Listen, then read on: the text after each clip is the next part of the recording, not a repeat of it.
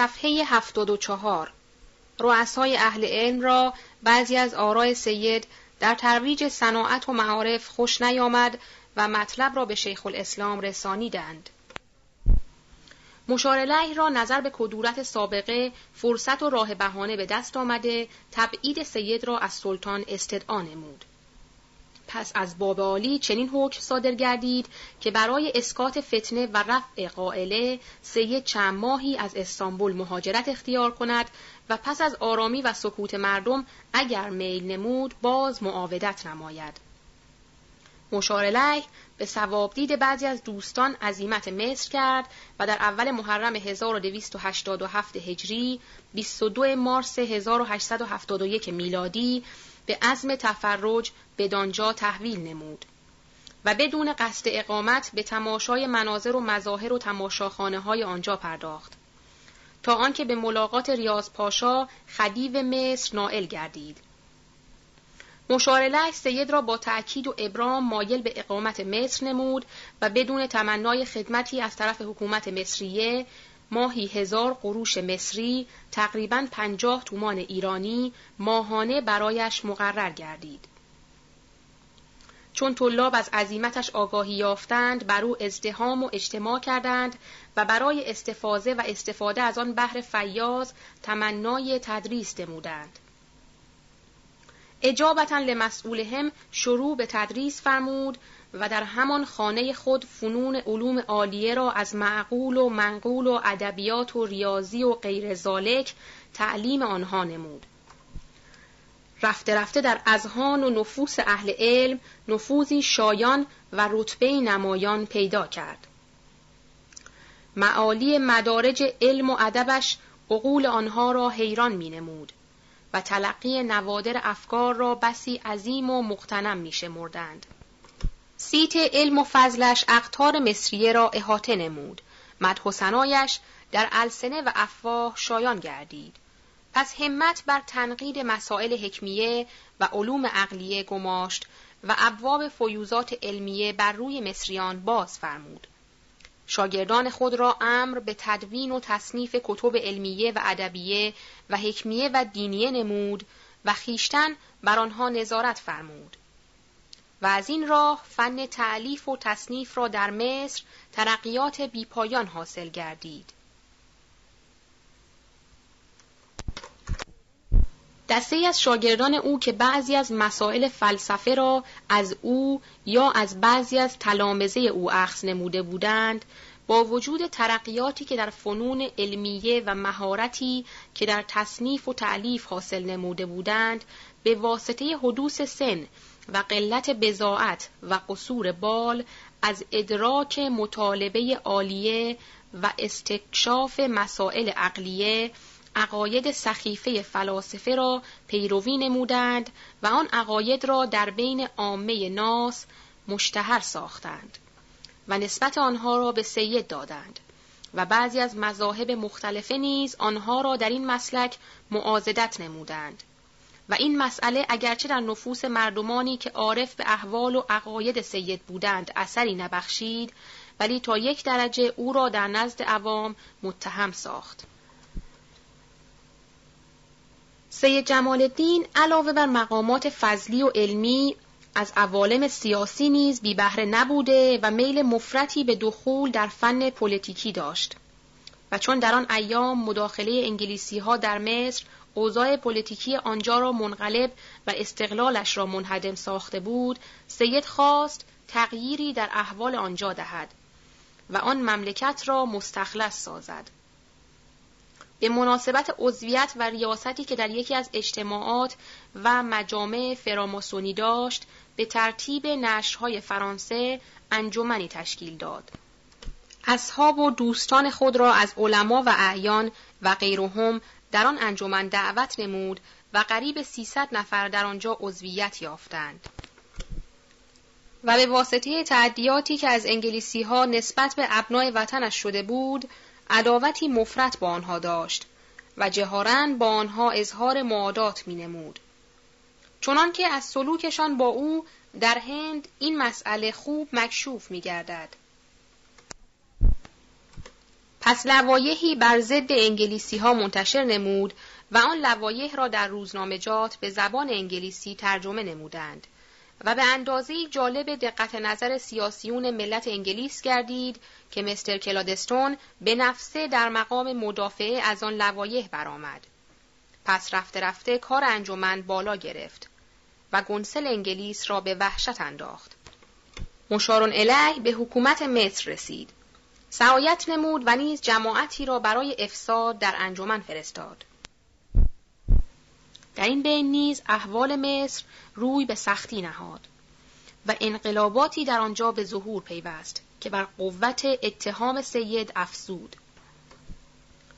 پس از پیشگاه خدیوی توفیق پاشا امر به اخراج او و ملازمش ابو تراب را صادر نمود و مشارله سنه 1296 هجری مطابق 1879 میلادی از مصر مهاجرت نموده به هندوستان آمد و در حیدرآباد دکن اقامت جست و در آنجا رساله‌ای در رد مذهب دهریین تصنیف نمود و در آنجا بود تا اینکه فتنه عربی پاشا در مصر شروع شد. آن هنگام حکومت هند مشارله را از حیدرآباد به کلکته خواست و در آنجا اقامتش داده تا اینکه کار مصر یکسره شد و جنگ انگلیس در آنجا به آخر رسید. پس او را اختیار مهاجرت و مسافرت به هر جا که خواهد دادند. مشارون الیه میل مسافرت اروپ نمود و اول مسافرتش به لندن اتفاق افتاد. چند روزی در آنجا توقف نموده به سمت پاریس حرکت کرد. در این مسافرت شیخ محمد عبدو مفتی دیار مصر با او موافقت و مرافقت نمود و با هم وارد پاریس شدند. پس انجمن وطنیه اروت الوسقا که در مصر تشکیل یافته بود روزنامه های دائر بر دعوت مسلمین به سوی اتحاد اسلامی از او استدعا نمودند. مشارون الیه روزنامه موسوم به اروت الوسقا تأسیس و دوست قدیمی و واقعی خود شیخ محمد عبدو را به تحریر آن نامزد فرمود. هجده نمره از آن روزنامه را منتشر ساخت و در عالم اسلامیت وقعی شایان حاصل نمود. انگلیسی ها آن روزنامه را سخت تعاقب نمودند و با کمال سختی انتشار آن را در هند مانع شدند و بدین جهت به همان نمره هجدهم اختتام یافت. مشارالیه در مدت سه سال توقف در پاریس مقالاتی در پلیتیک روس و انگلیس و عثمانی و مصر انتشار داد که غالبی از آنها را در جراید انگلیسی ترجمه و ضبط نمودند و در بین او و حکیم فرانسوی رنان مناظراتی در اصول اسلامیه و سایر علوم اتفاق افتاد که او را مجبور به تصدیق به علو مقام علمیت و اتقان برهان و حجت خود نمود. پس برای جواب از سؤال لورد چرچیل و لورد سالسبوری در خصوص حضرت مهدی عجل الله فرجه و ظهور آن جناب موقت به لندن مسافرت و به زودی مراجعت به پاریس نمود و در آنجا با اکثری از علما و حکما طریق معالفت و مراودت پیمود و در نزد آنها مقامی عالی حاصل گردانید پس قصد مسافرت نجد نمود و در این اسنا ناصرالدین شاه بر مراتب عالیه و مقامات شامخه سید مطلع گردید و از اعالی و ادانی کفایت و لیاقت و فضل و هنر آن حضرت را استماع نمود. طالب ملاقات و مایل ندامتش گردید. لذا با نهایت میل و رغبت و شوق و سعورت ملاقات سید را تلگرافن تقاضا نمود. پس مشارله مسافرت ایران را اختیار فرمود و بدان سوی حرکت کرد. اول دفعه در اصفهان بر زل و سلطان ورود نمود. مشارله مقدمش را بسی گرامی داشت. پس از چندی به تهران مسافرت نمود. ناصر شاه او را به خوبی تلقی و استقبال نمود و در نزد او به قدری عزیز گردید که بر تمام اولاد و کسان خود مقدمش می داشت. و نظارت اداره حربیه خود را برای تکمیل بدو تفویز نمود و او را وعده داد که به زودی بر مسند صدارت ایران ارتقایش دهد. چیزی نگذشت که سید به واسطه اطلاعات علمیه و سیاسیه و احاطه بر تواریخ عالم و اخلاق امم و طلاقت لسان و حسن بیان به اندازه‌ای در نفوس علما و عمرا و بزرگان ایران نفوذ و منزلت و مقامی حاصل نمود که کمتر کسی در آن عصر می توانست آن درجه را از مقام عالی تحصیل نماید. منزلش مجمع بزرگان و مطاف اشراف و اعیان گردید و استماع کلامش را بر یکدیگر مسابقت می جستند و از تقرب به حضرتش بر دیگران مباهات می کردند. رفته رفته امر سید شاه را به خیال انداخت و بر استقلال خیش از او در دل حراسی برداشت و در بعض مواقع از او اظهار کراهت نمود. سید بر خیال شاه آگاهی یافت و صلاح خیش در مهاجرت دید. پس به عنوان تغییر آب و هوا اذن مسافرت خواست و به ممالک روسیه مهاجرت نمود. بدواً به مسکو ورود داد و نظر به سابقه اطلاعات اهالی آنجا به حالاتش در نهایت احترام پذیرفته شد. پس به سوی پترزبورگ روانه گردید و در آنجا نزد بزرگان از علما و رجال معروف و پذیرفته آمد و مقالاتی صافیه دائر بر پلیتیک ایران و افغان و عثمانی و روس و انگلیس در جراید آنجا انتشار داد و در نزد سیاسیون آن مملکت بسی مطبوع و دلپذیر افتاد و عالم سیاست را به هیجان آورد. در این بین بازار عمومی اکسپوزیسیون سنه 1889 میلادی در پاریس افتتاح یافت و سید جمال الدین بدان سوی شتافت. در وقت مراجعت در مونیخ پایتخت بافاریا با ناصرالدین شاه ملاقاتش دست داد. مشارله او را به ایران دعوت نموده سید اجابت فرمود. به مجرد ورود به تهران مردم بر او اجتماع نمودند و اطرافش حلقه زدند و چون مسافرت اروپ ذهن شاه را نسبت به او صافی نموده بود از این اجتماعات چندان نگرانی در ماده او حاصل نمی کرد. بلکه روز به روز بر تقرب او می افسود و در بسیاری از امور و مهام سلطنتی او را واسطه قرار می‌داد و در خصوص قوانین مملکتی از رأی وزین او استشارت می‌فرمود. پس بعضی از رجال درباری خاصه صدر اعظم امین السلطان بر او رشت بردند و از او نزد شاه بنای سعایت را گذاشتند و شاه را بر نفوذ استقلال و استبداد خود از او ترسانیدند. و کلمات آنها به اندازه‌ای در مزاج شاه اثر نمود که خودداری نتوانست و آثار بدگمانی را از وجنات خود ظاهر ساخت. سید چون چنین دید از تهران به بلده حضرت عبدالعظیم یک فرسخی تهران رفت و در آنجا اقامت جست. در آنجا نیز مردم دست از ملاقاتش بر نداشتند و بر او گرد آمدند. مشارلک تقریبا هشت ماه در میان آنها خطابه می‌خواند و آنها را بر اصلاحات مملکتی ترغیب و تحریز می نمود. کم کم نامش بلند شد و عقایدش در اصلاحات مملکت ایران مشتهر گردید و مردم رفته رفته خواستند بیدار شوند. پس امر سید بر ناصرالدین شاه گران آمد و بر استبداد و استقلال خود از او به وحشت افتاد. هنگامی که سید در بستر بیماری قنوده بود پانصد نفر سوار برای اخراج او به حضرت عبدالعظیم علیه السلام فرستاد و مشارله را با حالتی فجی از صحن متحر بیرون کشیده تحت الحفظ از ایران به مملکت عثمانی انتقال دادند. مشارله چندی که مریض بود در بصره اقامت جست و پس از بهبودی به لندن رفت. انگلیسی ها نظر به سابقه معرفتی که در حق او داشتند به خوبی پذیرفتندش و در مجامع علمی و سیاسی دعوتش می نمودند.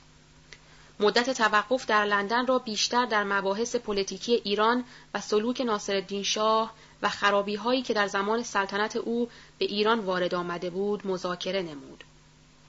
و اغلب انگلیسی ها را به خلع او از سلطنت ایران ترغیب می کرد.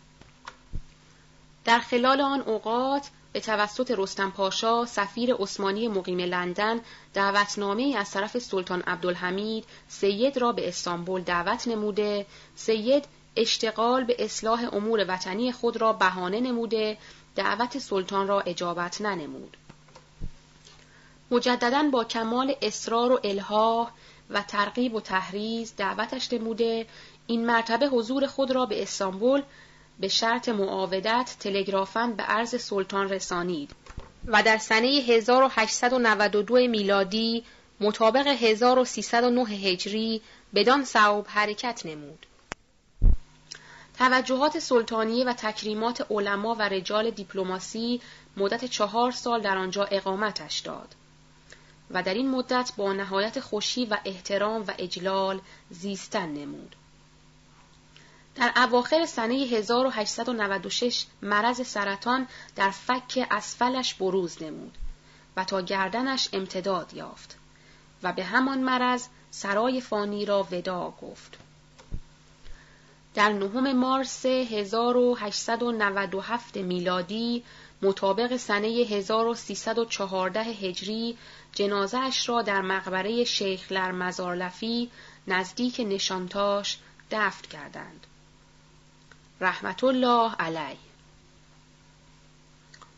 این بود آنچه که از عبارات فاضل معاصر جورجی زیدان ترجمه و انتقاد و در این تاریخ خود درج نمودیم. پس از این فاضل معاصر در صفات شخصیه سید شرح مفصلی می نویسد که از موضوع ما خارج است و در پاره از آن در زیل آماله و اعماله می نویسد قصد سید اتحاد مسلمانان و جمع آنان در حوزه یک دولت اسلامیه بود در تحت لواء خلافت عظما. اما آنچه بنده نگارنده از جناب آقای تباتبایی و حاج سیاه محلاتی و غیره درباره سید استعلام و استفسار نموده از این قرار است. سید جمال الدین ایرانی و از قریه اسدآباد همدان است. قصبه اسدآباد افشار در هفت فرسخی همدان و پنج فرسخی کنگاور است و اسدآباد از املاک مرحوم سلیمان خان صاحب اختیار است. جمعیت اسدآباد تقریبا 800 خانوار و عده نفوس آن تقریبا چهار هزار نفر می باشد. پدر سید جمال الدین سید صفدر بی سواد و سادات فقیر اسدآباد و شغلش رعیتی بود. خانواده سید جمال الدین از خانواده های صحیح و از سادات عالی درجات حسینی و اتصال شجره این سلسله نجیبه به خامس آل عبا حضرت امام حسین علیه السلام ثابت و معلوم است. سید صفتر پسرش سید جمال الدین را در پنج سالگی به مکتب گذارده چون فتانت و ذکاوتی خوب داشت در هشت سالگی از خواندن و نوشتن فارسی فارغ گردید. زبان فارسی و ترکی را به خوبی می‌دانست. در سن ده سالگی سید جمال الدین از پدرش قهر کرده به شهر همدان رفت و در مدرسه همدان مشغول تحصیل بود. مدتی هم در اصفهان و مشهد مشغول تحصیل بود. از آنجا به طرف افغانستان مسافرت نموده و در آنجا زبان انگلیسی را فرا گرفته به حسن خلق و فضل و دانش محبوب رجال دربار گردید. چنانچه سابقا ذکر شد خانه مسکونی سید امروز در اسدآباد معلوم است. طایفه و فامیلش را همه کس می شناسند. جناب آقا میرزا علی مجاهد همدانی که از موثقین است گوید من خواهر سید جمال را در چند سال قبل در اسدآباد ملاقات نمودم. جناب علی خان امیر تومان پسر مرحوم صاحب اختیار به نگارنده گفت دو خواهرزاده دارد سید جمال الدین میرزا شریف و میرزا لطف الله که در اسدآباد موجود و مباشر آنجا می باشند و این طایفه ابن انجد در اسدآباد مشغول رعیتی بوده و می باشند. و نیز گفت زمانی که سید جمال الدین به تهران آمد به ملاقاتش رفتم و در مجلس مذاکره از فامیلش کردم. سید تجاهل کرد و فرمود شنیدم اسدآبادی در نزدیک همدان است. که اهالیش بسیار جاهل و آمیند. چون دانستم که تجاهل می کند لذا ساکت شدم. جناب آقای تبا تبایی فرمود که پسرموی سید جمال الدین آقا سید هادی در مدرسه چاله حصار تهران تحصیل می نمود و سید از اهل اسدآباد است. طایفه صاحب اختیار می‌گویند سید کمال برادرزاده سید جمال الدین الیوم در اسدآباد است. باری بودن سید جمال الدین از اهل اسدآباد به تواتر ثابت و مسموع گردید.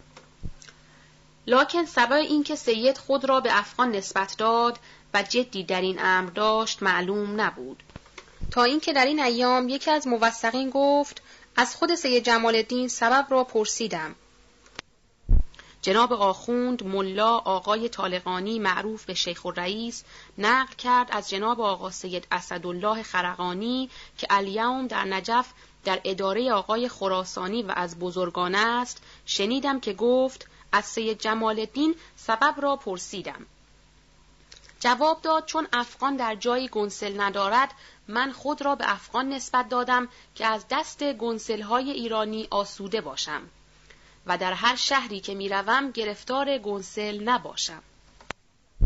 جناب حاج سیاه محلاتی که از دوستان سید می باشد مذکور ساخت چون سید جمال الدین مقصد بزرگی داشت درباره ایران لذا خود را به افغان نسبت داد تا از صدمه و اذیت ناصرالدین شاه محفوظ بماند. خادم و مصاحب سید که معروف به عارف افندی است ابو تراب نامی است از اهل ویدر زرند ساوه که برادرش خادم مدرسه چاله حسار است و مشهدی علی اکبر نام دارد و خود عارف افندی نوکر جناب آقا میرزا سید محمد تبا تبایی بود در زمانی که سید جمال الدین وارد تهران گردید ابو تراب مجذوب سید جمال شده از حضرت آقای تبا تبایی اذن و مرخصی خواست و خود را به عنوان خادمی به سید بست و با سید مسافرت نمود و از تربیت و انفاس قدسیه سید نگذشت مدتی که به عارف افندی و مصاحب سید جمال الدین معروف گردید. زمانی که سید جمال الدین آزم نجد بود به بوشهر وارد شده تلگرافی از طرف حاج احمد خان کیا به سرتیب مسقطی پدر سدید و سلطنه حالیه از بوشهر خبر داد که سید وارد بوشهر شده است. از طرف دوستان و هواخواهان سید تلگرافن و کتبا اصرار در آمدن سید به ایران شد. در این اسنا ناصرالدین شاه هم تلگراف به سید نمود و آمدنش را به تهران تقاضا کرد. تا آنکه سید از راه شیراز و اصفهان وارد تهران شد. در تهران در خانه مرحوم حاج محمد حسن امین و منزل کرد. ناصرالدین شاه نهایت احترام را از سید نمود و مراعات مقامات عالیه سید را می کرد. علما و بزرگان و رجال دولت و خواست ملت اطراف سید را گرفتند. سید بدون ملاحظه و مداهنه لیلا و نهارا سرا و جهارا در بیداری ایرانیان میکوشید. انجمنهای سری تشکیل یافت و اسرار نهفته گفته آمد. مرحوم زکا الملک گفت وارد شدم بر سید و او را دریایی از علم و فضل دیدم و این من البیان لسهرا در نطق و بیان سید پیدا بود هفت زبان را به خوبی تکلم می کرد. فارسی، ترکی همدانی، ترکی استانبولی، فرانسه، روسی، انگلیسی، عربی، افغانی و عبری را هم می‌دانست.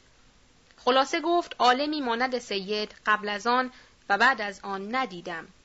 مرحوم شیخ محمد حسن شریعت مدار مدعی شد که با سید مباحثه علمی کند ولی از عهدهش بر نیامد و مغلوب گردید.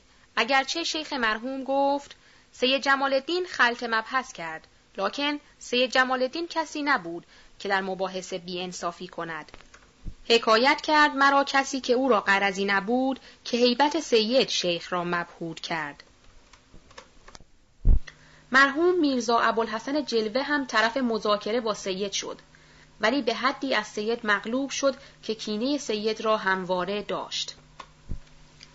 باری پادشاه ایران بر سید متغیر و خاطرش از او رنجیده اظهار بیمیلیش را نسبت به سید اظهار نمود. چون سید بیمیلی ناصرالدین شاه را درباره خود تفرس نمود لذا اجازه مسافرت خواسته به طرف روسیه مهاجرت نمود در سفر دوم ناصرالدین شاه در مونیخ پایتخت بافاریا باویر که جزو آلمان است سید را با ناصرالدین شاه ملاقاتی دست داد ناصرالدین شاه از سلوک با سید اظهار بی اطلاعی و ندامت کرد و اصرار بر آمدن سید به ایران کرد تا سید را راضی نمود و پس از مراجعت شاه سید ورودش را به دوستانش اطلاع داد. حاج سیاه می‌گوید من به توسط میرزارزا پیغام دادم که لدل ورود بر امین و سلطان وارد شود و منزل خود را خانه امین و سلطان قرار دهد تا اینکه امین و سلطان از سید در نزد شاه بد نگوید لکن سید قبول نکرد و بر حاج محمد حسن امین و ضرب وارد گردید. این دفعه مردم بیشتر دور سید را گرفتند. مجالس سری برپا شد. امین و سلطان شاه را ترسانید که امن قریب حوزه سلطنت ایران از هم خواهد پاشید. شاه ناچار به حاج محمد حسن امین و ضرب نوشت که عذر سید را به خوبی بخواهد امین و دوله قبل از رسیدن دستخط به امین و ضرب به سید اطلاع داد. لذا سید قبل از دیدن دستخط شاه نقل مکان کرد به زاویه حضرت عبدالعظیم و مدت هفت ماه و چند روز در زاویه مقدسه به دعوت خلق اشتغال داشت و مفاسد سلطنت استبدادی را به مردم رسانید. مردم را آگاه کرد به حقوق خود و پیوسته می گفت من با ظالم و مظلوم هر دو اداوت دارم ظالم را برای ظلمش دشمن دارم مظلوم را برای اینکه قبول ظلم می کند و سبب جسارت و ظلم ظالم می شود. از آنجایی که باید ادعایش را برهانی تکذیب نماید خودش مظلوم واقع شد. چه امین و سلطان در مقام تخویف ناصرالدین شاه برآمد و از سید سعایت نمود و به شاه عرض کرد امن قریب دولت ایران را جمهوری خواهد نمود. دوستان سید هم در مجالس علنا مطالب سید را ذکر می نمودند تا آنکه پادشاه ایران در مقام نزل قول خود برآمد دستخط تبعید سید را از ایران صادر فرمود. پانصد سوار معمور حرکت دادن سید شدند. حالت معمورین دیوانی در آن وقت معلوم بود که چگونه در خانه سید ریختند و بیچاره را که در حالت مرض و در بستر افتاده بود کشیدند فرصت ندادند زیر جامعه خود را بپوشد. با این حال مرض زنجیر به گردنش انداختند و او را سوار یابو کردند. چون از شدت مرض روی اسب خودداری نمی‌توانست لذا پاهایش را با تناب به زیر شکم اسب بستند و با این حال سید را روانه کرمانشاه کردند حاج محمد حسن امین و زرب پول و لباس و لوازم سفر برایش روانه داشت و پولی هم برای رئیس سوارها فرستاد که با سید بدرفتاری ننمایند و به کرمانشاه به حسام الملک حاکم و حاج آقا حسن وکیل الدوله کرمانشاه سفارشنامه نوشتند. حسام الملک اگرچه با سید بدرفتاری ننمود لیکن سید را ممانعت نمود از مراوده و مردم را از معاشرت او نیز افتخار برادرزن خود را نگهبان یا سجان سید قرار داد اما وکیل و دوله از همراهی سید و معاونت او دریغ و مزایقه نکرد. پس از چندی سید را محترما روانه بغداد داشت. در بغداد نقیب و والی بغداد مقدمش را مقتنم داشته و ایزن حاج عبدالصمد اصفهانی معروف به همدانی کلیه از لوازم احترام فروگذار نکردند. سید به جهاتی روانه بسره گردید و در آنجا توقف نمود تا مرضش بهبودی یافت. از آنجا به هندوستان و از آنجا به لندن مسافرت نمود. در لندن به اندازه محترم و معزز بود که در مجالس سیاسی دعوتش می نمودند. سلطان عثمانی عبدالحمید خان کتبن و تلگرافن او را به استانبول دعوت نمود و به حدی اصرار و ابرام کرد تا سید به سمت استانبول حرکت فرمود و در استانبول با نهایت اعزاز و اکرام چندی به سر برد و با کالسکه سلطنتی حرکت می کرد. علما و رجال سیاسی پیوسته با او بودند. مجالس سید را بسی مقتنم می داشتند.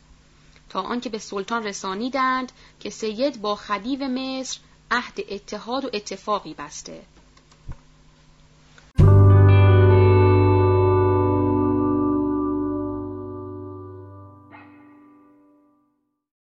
صفحه 82 سلطان عثمانی عبدالحمید خان کتبن و تلگرافن او را به استانبول دعوت نمود و به حدی اصرار و ابرام کرد تا سید به سمت استانبول حرکت فرمود و در استانبول با نهایت اعزاز و اکرام چندی به سر برد و با کالسکه سلطنتی حرکت می کرد. علما و رجال سیاسی پیوسته با او بودند. مجالس سید را بسی مقتنم می داشتند تا آنکه به سلطان رسانیدند که سید با خدیو مصر عهد اتحاد و اتفاقی بسته. سلطان عبدالحمید خان بر خود و استقلالش ترسید و هم قتل ناصرالدین شاه را به او نسبت دادند که میرزا محمد رضا در استانبول دستوری از سید گرفته و به تهران رفته و به مقصود نائل گشته. سفیر ایران مجمعی از سفرا کرده و به سید اظهار داشت که عمل میرزا رضا به تحریک شماست. جواب داد که من نگفتم میرزا رضا ناصرالدین شاه را بکش بلکه گفتم ایران آباد نمی شود مگر به قطع ریشه شجره خبیسه استبداد. در حالتی که جزئی درد گلو آرز سید گردید که طبیب سلطان بر او وارد شد مرض سید اشتداد یافت. جزئی کلی مسکوم شبیه به مسموم به فاصله چند ساعت گلو و دهان سید آماس کرده و درگذشت. رحمت الله علی هرچند امین و سلطان صدر اعظم ایران نهایت سعایت را در قتل و اعدام سید جمال الدین نمود لکن سفیر ایران الملک به مسامحه گذرانید چه ارق سیادت سفیر و اطلاع بر دوستان و هواخواهان سید باعث شد که سعی در نجاتش نماید. لکن سعی او مسمر نگردید چه سید طرف سوء زن دولت عثمانی واقع گردید و موقع رفع اتهام از خود نیافت. اشخاصی که با مقاصد سید همراه شدن از علماء مرحوم حاج شیخ هادی نجم و جناب آقای تباتبایی از رجال دولت مرحوم امین الدوله و مرحوم مشیر الدوله از اعیان آقا میرزا نصرالله خان و برادرش آقا میرزا فرج الله خان از شعرا مرحوم زکا الملک از جریده نگاران مرحوم اعتماد السلطنه از اتبا دکتر مهدی خان و میرزا داوود خان و میرزا عبدالله خراسانی. از تجار مرحوم حاج محمد حسن امین و زرب و جمعی دیگر از کسبه مثل آقا میرزا علی اکبر ساعت ساز معروف به حکیم از ملاکین حاج میرزا آقای ارباب و حاج میرزا حسین علی پسر مرحوم حاج عبدالعظیم حراتی حاج سیاه نیز از دوستان سید بود. از قبیل میرزا رضا متجاوز از پنجاه نفر بودند که در مجالس سید مات و مبهوت و ساکت می نشستند و به خدمتش افتخار می نمودند. آقا میرزا حسن که الیوم در مطبعه آقا سید مرتزا است نیز در اداره سید آمد و رفتی داشت. مقصود سید در ظاهر اتحاد دول اسلامیه و اتفاق مسلمانان بود. لیکن در معنی جمهوریت و مشروطیت ایران را سایی و جاهد بود. در مجالس علنی مفاسد استبداد و سلطنت استبدادی را آشکار می‌فرمود و در محافل سری دوستان خود را تحریس و ترغیب نمود به بیداری مردم. لکن پس از تبعید و نفی از تهران دوستانش را وصیت می‌فرمود به کتمان و استتار مقصد. چنانچه در یکی از مکاتیب خود به حضرت آقای تباتبایی چنین نوشته است. لا صداقت الا به اتحاد المشرب ولا قرابت الا به وحدت المعرب و بعد از ذالک لیس لک ان تقول ما رأیتک و ما رأیتنی زمانی هم در مکه معظمه تشکیل انجمنی داد موسوم به ام القرا و خیالش این بود نماینده های مسلمان روی زمین را در این انجمن گرد آورد و برای مسلمانان روی زمین یک سلطان که یا در استانبول یا در کوفه سکنا گیرد و یک علم که در مکه نشیند و تکالیف مسلمین از این مجلس برخیزد و پس از امضای سلطان و علم منتشر گردد و سایر پادشاهان مسلمان به اسم امیرالعمرایی موسوم و در تحت امر سلطان محکوم باشند.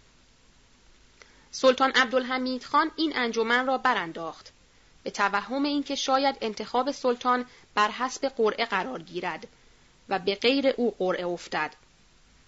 مدت دوام انجمن یک سال بود و نظامنامه آن تب و به تمام بلدان فرستاده شد. اجزای این انجمن معدوم و یا در زوایای خفا جان دادند. فتنه عربی پاشا در مصر از نتایج این انجمن بود و عربی پاشا از شاگردان سید بود.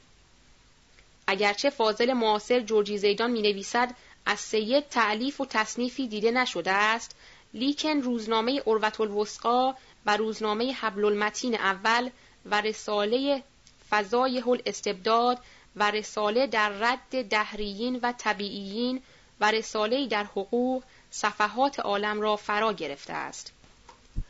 نمی‌دانم علت چیست که فاضل مزبور می نویسد درباره سید فقط نشع قطبا من اقتاب الفلسفه و آش رکنن من ارکان سیاسه ولکنه مات ولم یتم عملا ولا علف کتابا الى آخر چند مکتوب از مکاتیب سید جمال الدین به دست نگارنده آمد. یکی را در حالات آقای تباتبایی درج نمودیم و دیگری را هم که به آقای تباتبایی نوشته شده است چند فقره آن را ایزن درج نمودیم. سومی مکتوبی است که از حضرت عبدالعظیم به ناصرالدین شاه نوشته است. چهارم و پنجم دو مکتوب عربی است که به مرحوم آیت الله میرزای شیرازی و علمای ایران نوشته است. تصاویر مقابل صفحه هفتاد و شش. یک. حاج میرزا حسن شیرازی. متوفا در روز دوشنبه هشت شعبان 1312 قمری. دو. میرزا تقیخان امیر کبیر. شهادت 18 ربیع الاول 1268 قمری برابر با 21 دی 1230 شمسی. 3. سید جمال الدین اسدآبادی. تولد 1254 قمری مرگ 1314 قمری. چهار. حاج محمد حسن امین الزر ادامه متن. صفحه 83 مکتوب سید جمال الدین که در سفر ثانی ایران از حضرت عبدالعظیم به ناصر الدین شاه نوشته. عرضه داشت به صده سنیه عالیه و عتبه رفیعه سامیه اعلی حضرت شاهنشاه اسلام پناه. در مونیک وقتی که از شرف وعد احترامات و اجازه مصاحبت موکب همایونی در زمره ترد بودم در همان محضر اسنا جناب امین و سلطان وزیر اعظم چنان پسندیدند که این عاجز برای اصلاح بعضی امور ضروریه اولا به پترزبورگ رفته پس از انجام آنها به ایران بیایم. علا حضرت شاهنشاه اقام الله بهی دعامت المدن استحسان فرمودند. در شب همان یوم و شرف پنج ساعت جناب وزیر اعظم به این عاجز مکالمه نمودند. خلاصش آن که اولا دولت روسیه و رجال و ارباب جراید آن را حق نیست که ایشان را بر جلس و نشانه سهام نمایند و از در معادات و معاندت برایند چون که ایشان یعنی جناب وزیر اعظم مالک و صاحب ملک نیستند و رتق و فتق امور به قدرت ایشان نیست. دیگران که مسئله کارون و بانک و معادن قبل از ارتقای ایشان به رتبه وزارت عظما انجام پذیرفته است. نهایت این است که اجرای آن از سوء بخت در زمان وزارت ایشان شده است. پس حین ورود پترزبورگ باید در نزد وزارت روسیه ابراع ذمه و تبرعه بر ساحت ایشان را بنمایم. و تبدیل افکار فاسده وزرای روس را در حق ایشان داده و حسن مقاصد و نیات ایشان را درباره دولت روس مسجل کنم. سانیان از این عاجز خواهش نمودند که به موسیو کیرس رئیس الوزراء و وزیر دول خارجه و مستشارهای ایشان ویلنکالی و زینوویب شفاهن بگویم که ایشان یعنی جناب وزیر اعظم از برای اثبات حسن مقاصد خود در هر حال حاضرند که اگر از طرف روز طریق سهلی ارائه شود در ظرف چند روز مسئله کارون و بانک و معادن را حل نموده به حالت سابقه اعاده نمایند. این عاجز چون نجاح مقاصد جناب وزیر اعظم را عین رضایت پادشاه و خیر ملت اسلام می دانستم به پترزبورگ عود نمودم و چند نفر را که در سیاسیات مشرق زمین با خود هم مشرب می دانستم چون ژنرال ابروچوف در حربیه و ژنرال دیختر در وزارت دربار و ژنرال آناتیوف سفیر سابق روس در استانبول و مادام نودیکوف که از خواتین نافذ کلمه و غالبا در مسائل سیاسیه که ما بین روس و انگلیس است میکوشید با خود متفق کردم. و در ظرف دو ماه بیست بار با موسیو کیرس و با مستشارهای ایشان ملاقات کردم.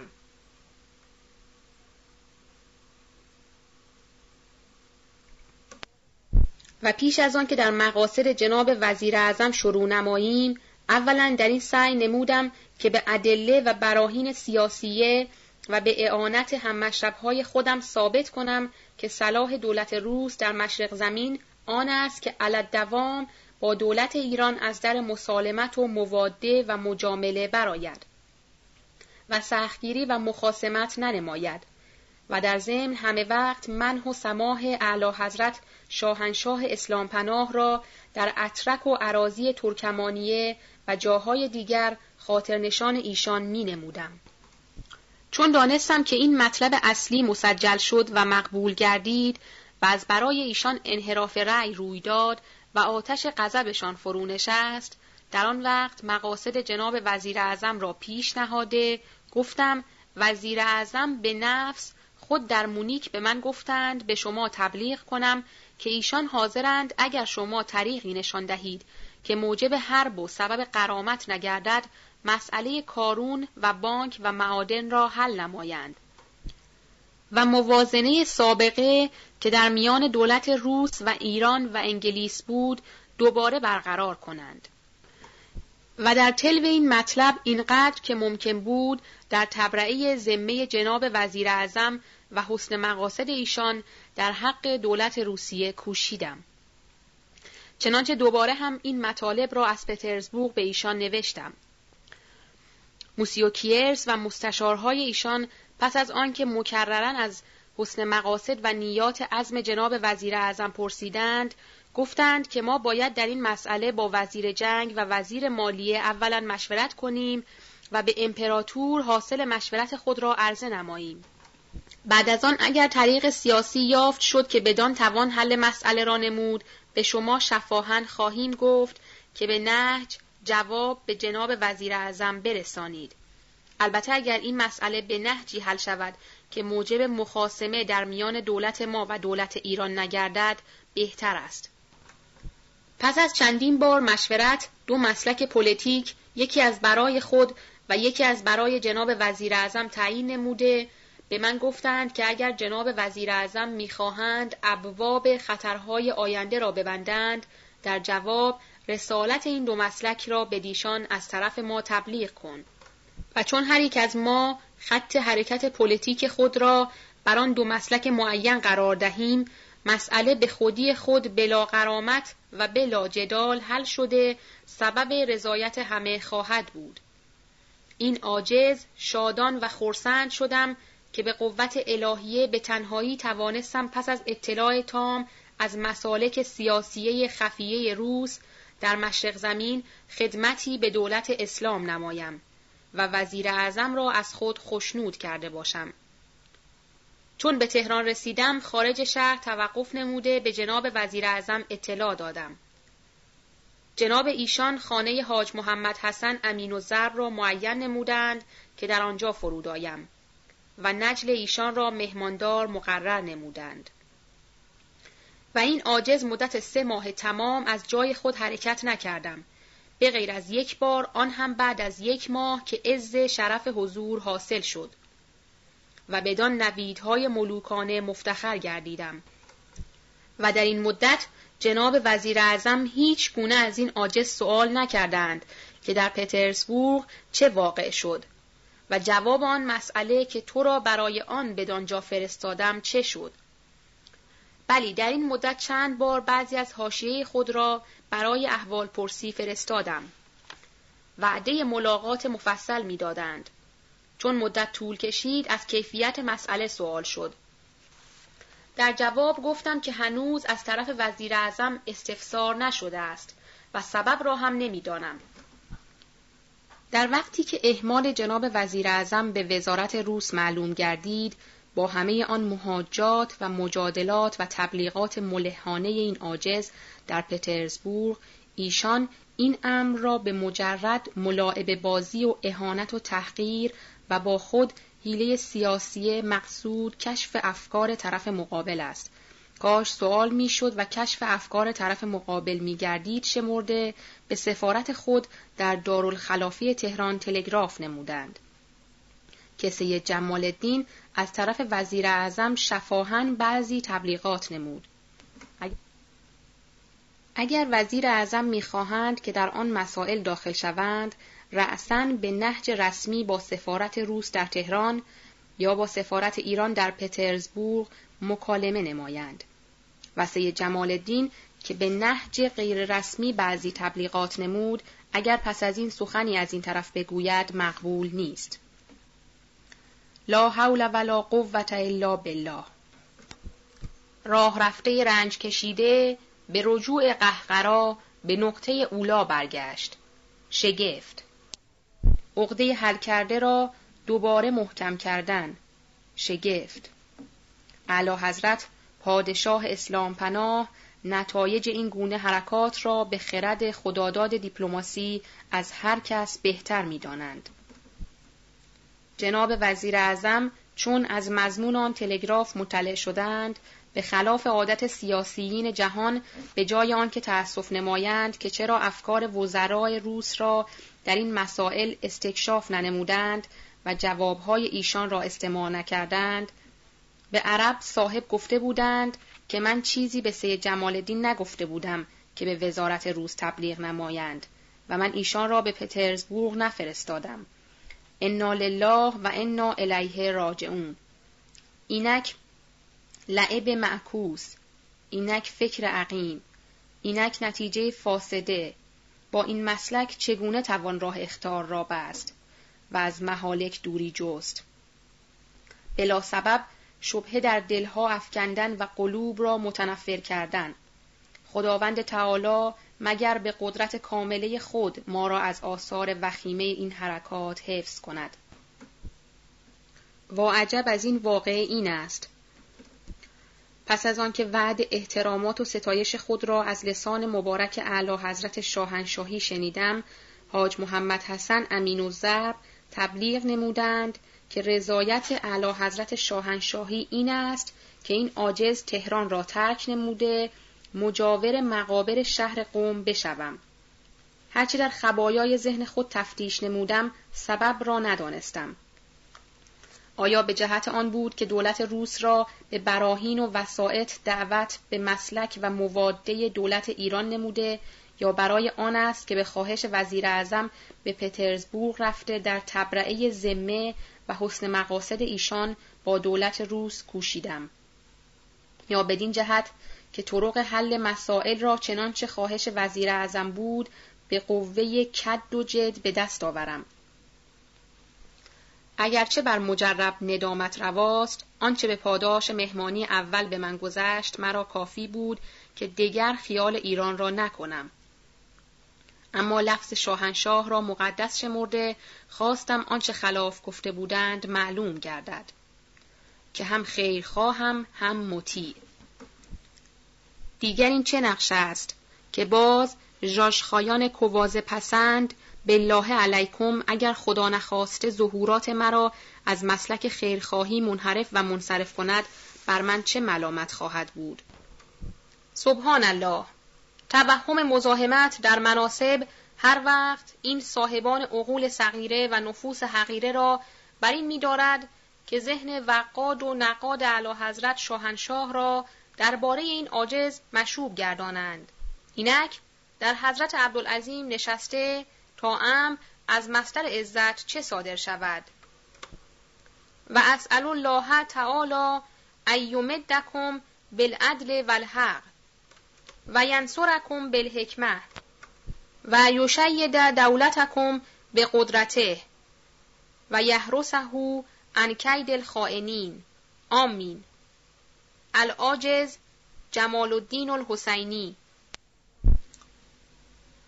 صفحه 87 پاره از مکتوب سید جمال الدین که به یکی از دوستان خود نوشته است من در موقع این نامه را به دوست عزیز خود می نویسم که در محبس محبوس و از ملاقات دوستان خود محرومم. نه انتظار نجات دارم و نه امید حیات. نه از گرفتاری متعلم و نه از کشته شدن متوحش. خوشم بر این حبس و خوشم بر این کشته شدن. حبسم برای آزادی نوع کشته می شوم برای زندگی قوم. ولی افسوس می‌خورم از اینکه کشتهای خود را ندرویدم به آرزویی که داشتم کاملا نائل نگردیدم شمشیر شقاوت نگذاشت بیداری ملل مشرق را ببینم دست جهالت فرصت نداد صدای آزادی از حلقوم امم مشرق بشنوم ای کاش من تمام تخم افکار خود را در مزرعه مستعد افکار ملت کاشته بودم چه خوش بود تخمهای بارور مفید خود را در زمین شورزار از سلطنت فاسد نمی نمودم. آنچه در آن مزرعه کاشتم به نمو رسید. هرچه در این زمین کویر قرص نمودم فاسد گردید. در این مدت هیچ یک از تکالیف خیرخواهانه من به گوش سلاطین مشرق فرو نرفت.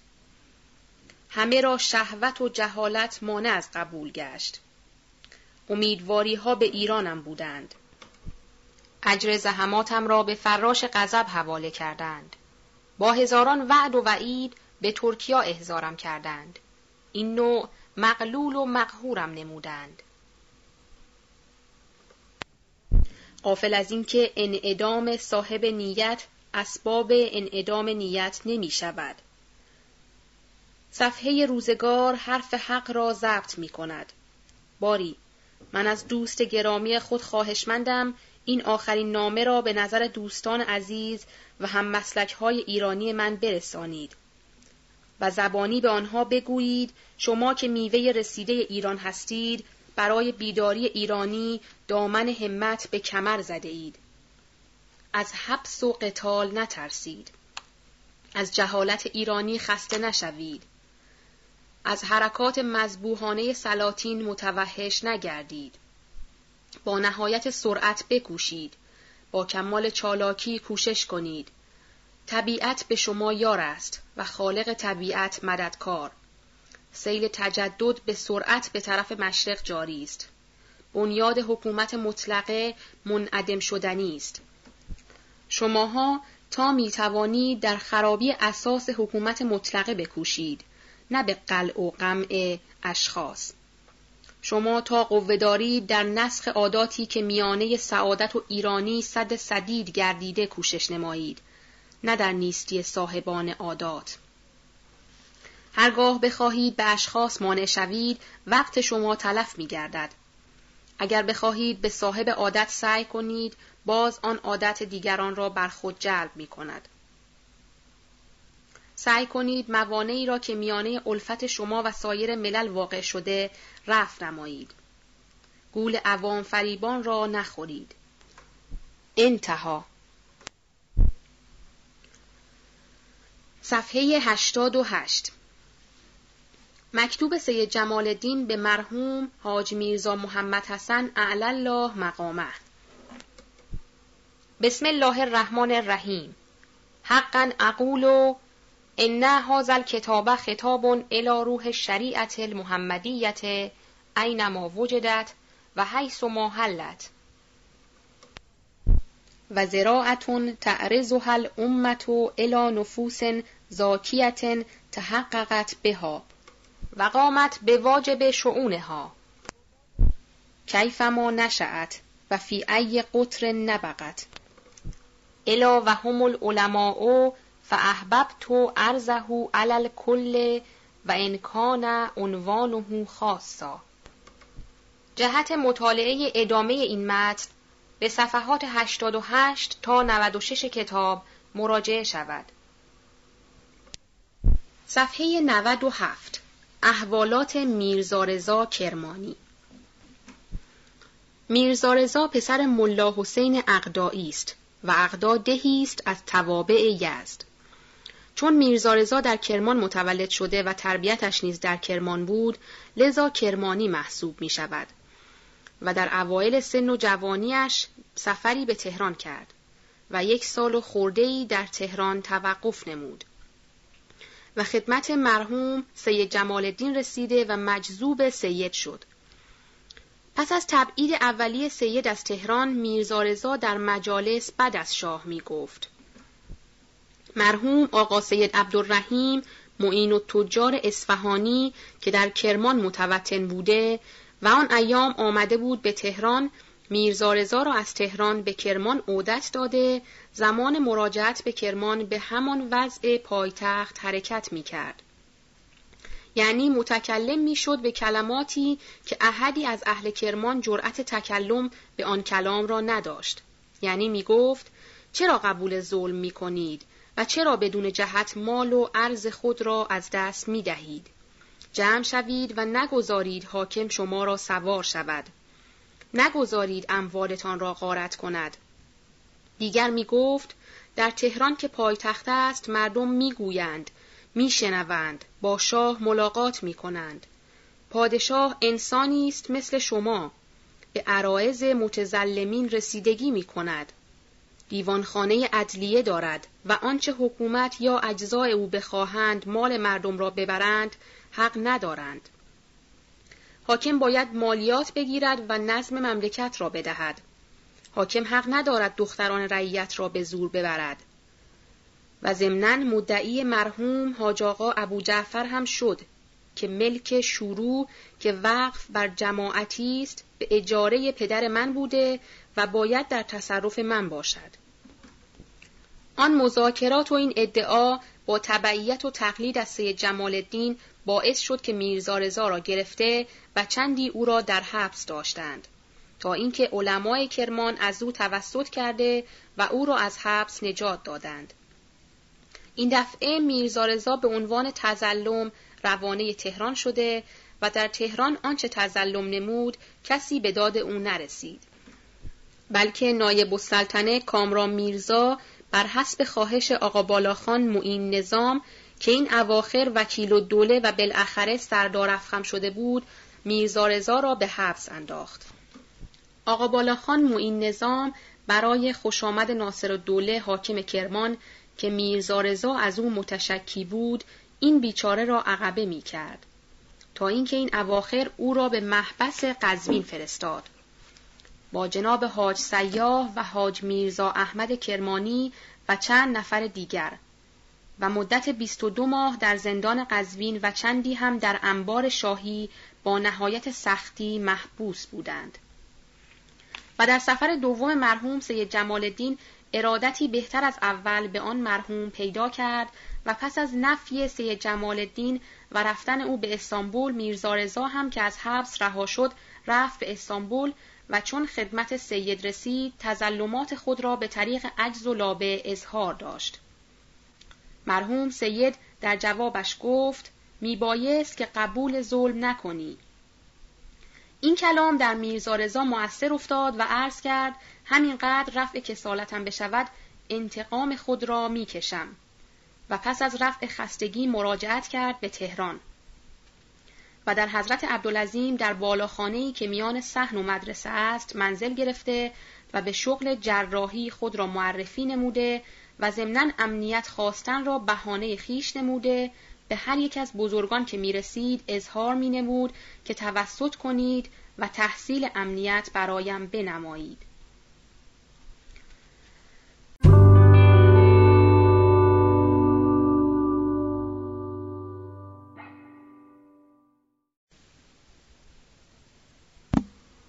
صفحه 97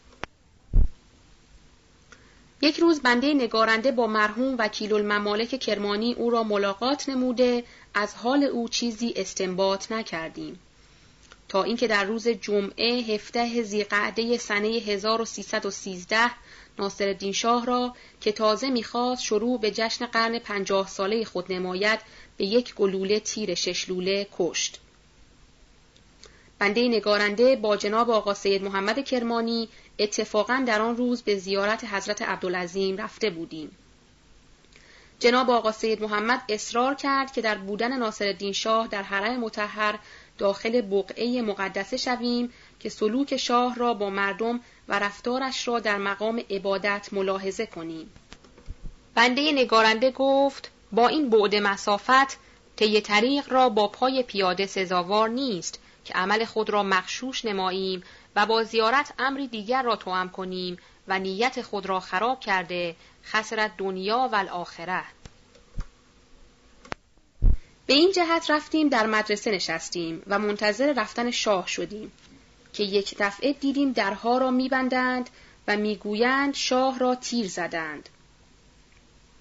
چون تا یک اندازه احتمال صدور این امر را از میرزا رضا می‌دادیم رفتیم دم منزل او که استعلامی کنیم شخصی فراش آنجا ایستاده گفت آقایان زود بروید و در اینجا نمانید که برایتان خطر دارد باری فورا از دور سلامی به حضرت عبدالعظیم داده و روانه شهر شدیم در بین راه گالسکه شاهی را دیدیم که با سوار زیادی به شهر می آورند. به فاصله 500 قدم میرزا را در درشکه سوار کرده متجاوز از 500 نفر سوار اطراف او را گرفته می آوردند به شهر. و میرزا با نهایت قوت قلب و یک اطمینانی که از جبهه بیگناهان مشهود می‌شد به اطراف خود مینگریست و نظاره مردم را می‌کرد. گویا به لسان حال می گفت ای اهل ایران من به تکلیف خود عمل نمودم. و درس خود را به شما تعلیم کردم. به زودی فرا گیرید. آن را در الواح صدور تکرار کنید تا در مقام امتحان درست امتحان بدهید. باری ناصرالدین شاه در همان روز که روز جمعه هفته ماه زیقعده سال 1313 بود از این دارفانی به سرای جاوید شتافت. مرحوم مزفردین شاه خیال کشتن میرزارزا و قصاص آن را نداشت. کرارن گفته بود قصاص و کشتن میرزارزا تشفی قلب من نیست. من اگر بخواهم انتقام بکشم باید تمام اهل کرمان را از دم تیغ انتقام بگذرانم. نوکرهای شاه از این کلام پی بردند به اینکه مظفرالدین شاه از اهل کرمان متنفر است و به این جهت مدتی اهالی کرمان در انظار زلیل و خار بودند. حتی آنکه بنده نگارنده در چند مجلس خود را خراسانی الاصل معرفی کردم. از مرحوم شیخ محمد حسن شریعت مدار تهران شنیدم که می گفت من به اعلی حضرت مزفردین شاه گفتم چرا در کشتن میرزارزا مسامحه دارید و کشتن او را چرا به تأخیر انداختید؟ مزفر شاه فرمود این شخص قابل کشتن نیست.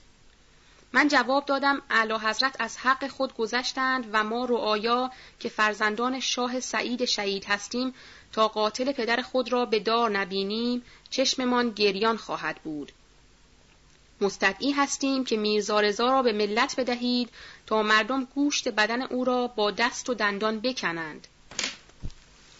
مرحوم مزفر شاه فرمود که آیا اینطور کشتن موافق با شرع است و آیا قانون اسلام اجازه می دهد که اینطور کسی را به قتل برسانند؟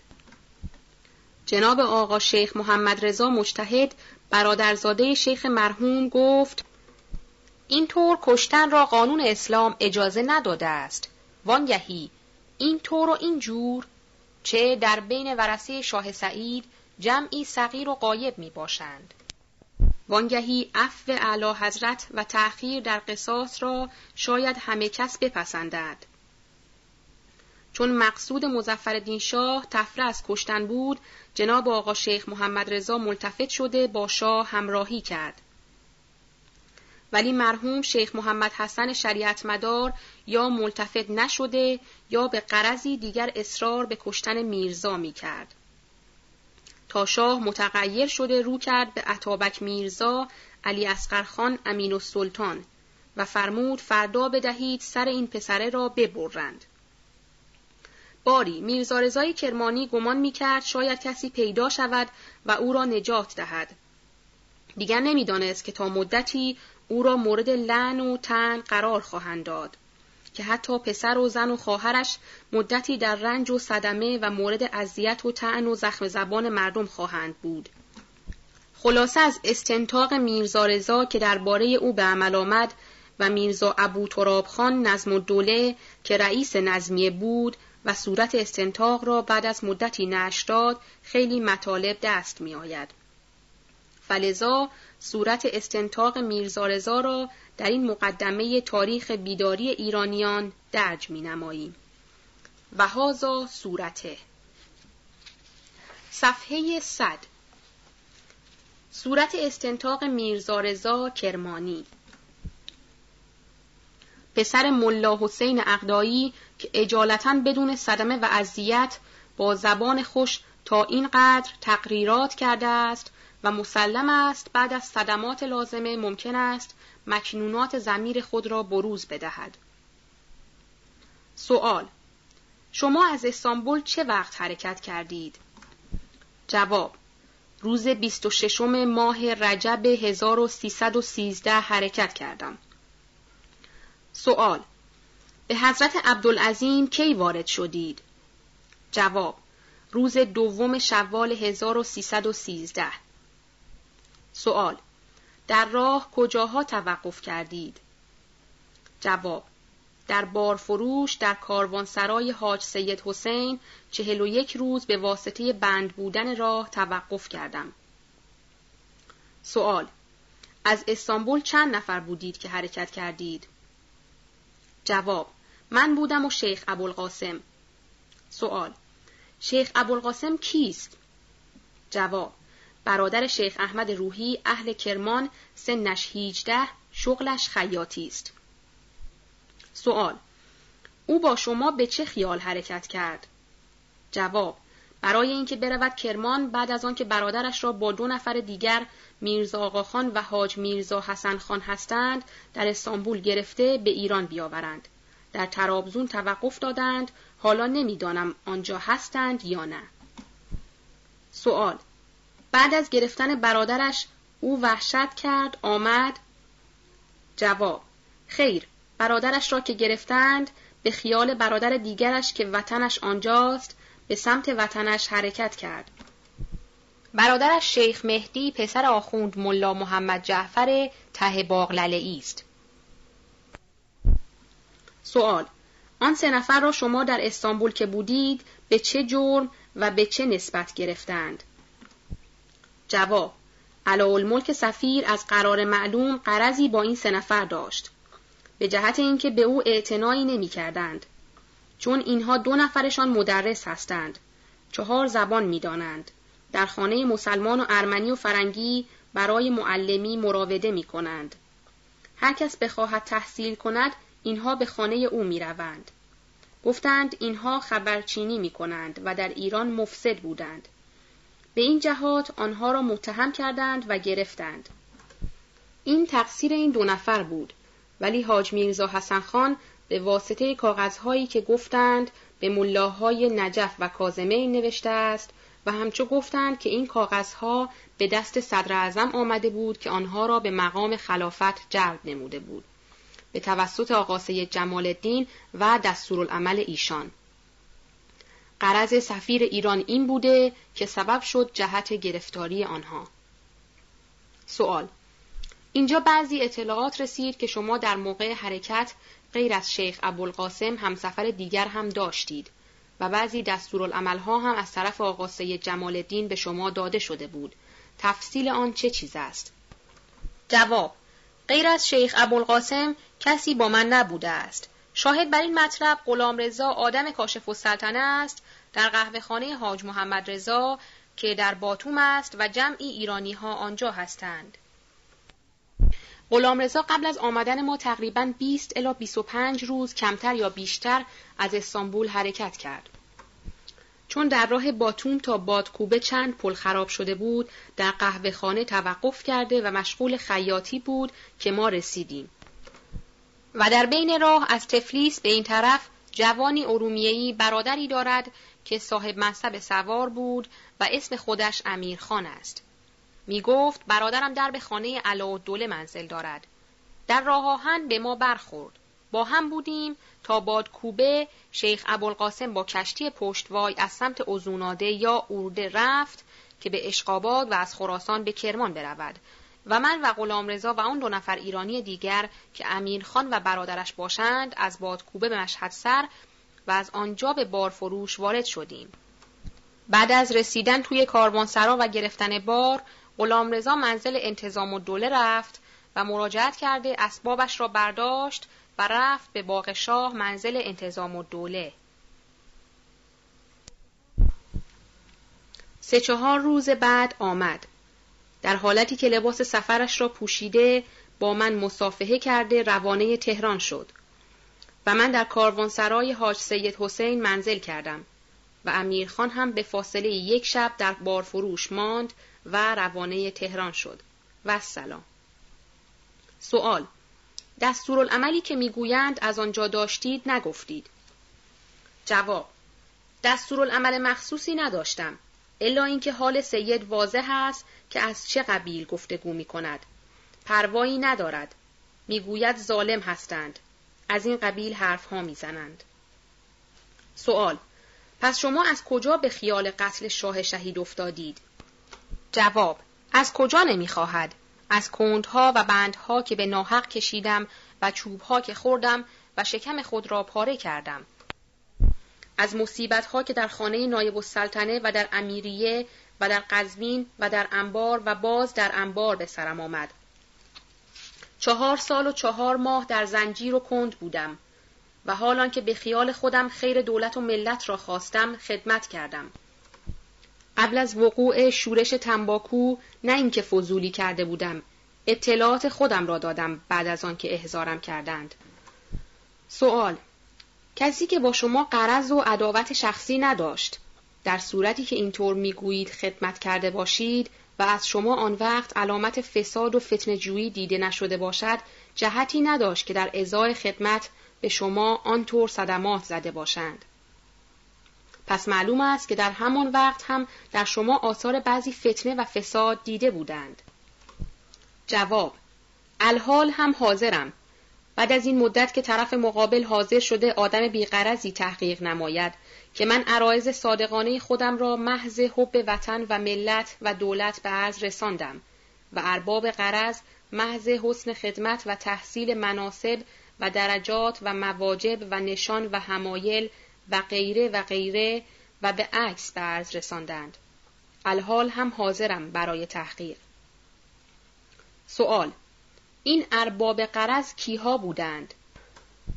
جواب شخص پست و نانجیب و بی اصل و رزل و غیر لایق که قابل هیچ یک از این مراتب نبود.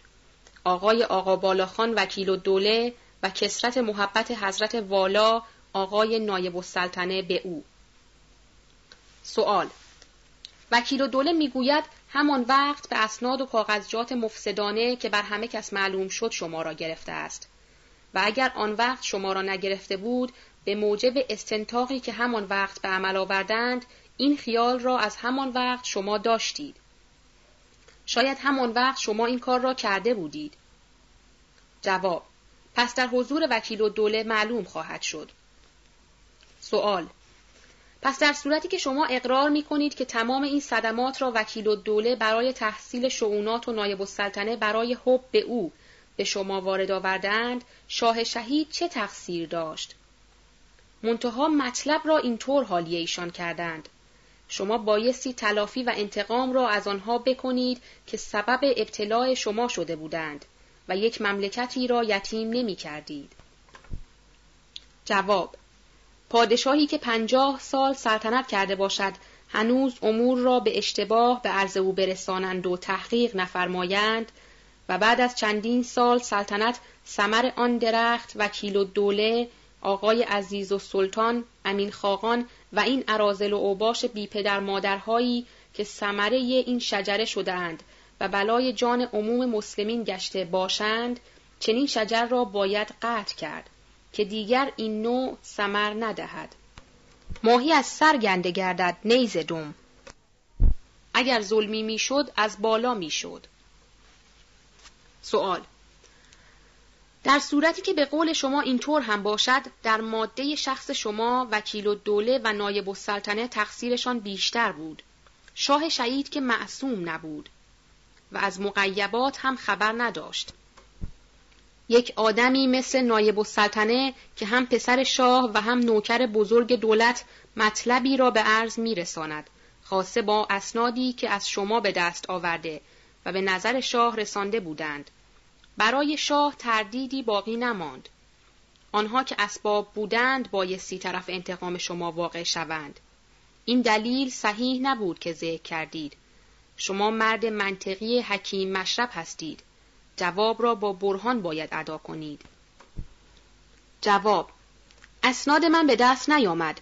الا اینکه در خانه وکیل و دوله با سپایه و داغی در حضور دو نفر دیگر یکی والی و یکی هم سیدی که یک وقت محض تعرض به صدر اعظم امامه خود را برداشته بود و آنجا آن شب افتار مهمان بود و شاهد واقعی آن شب است که سند را به قهر و جبر قلمدان آوردند و از من گرفتند.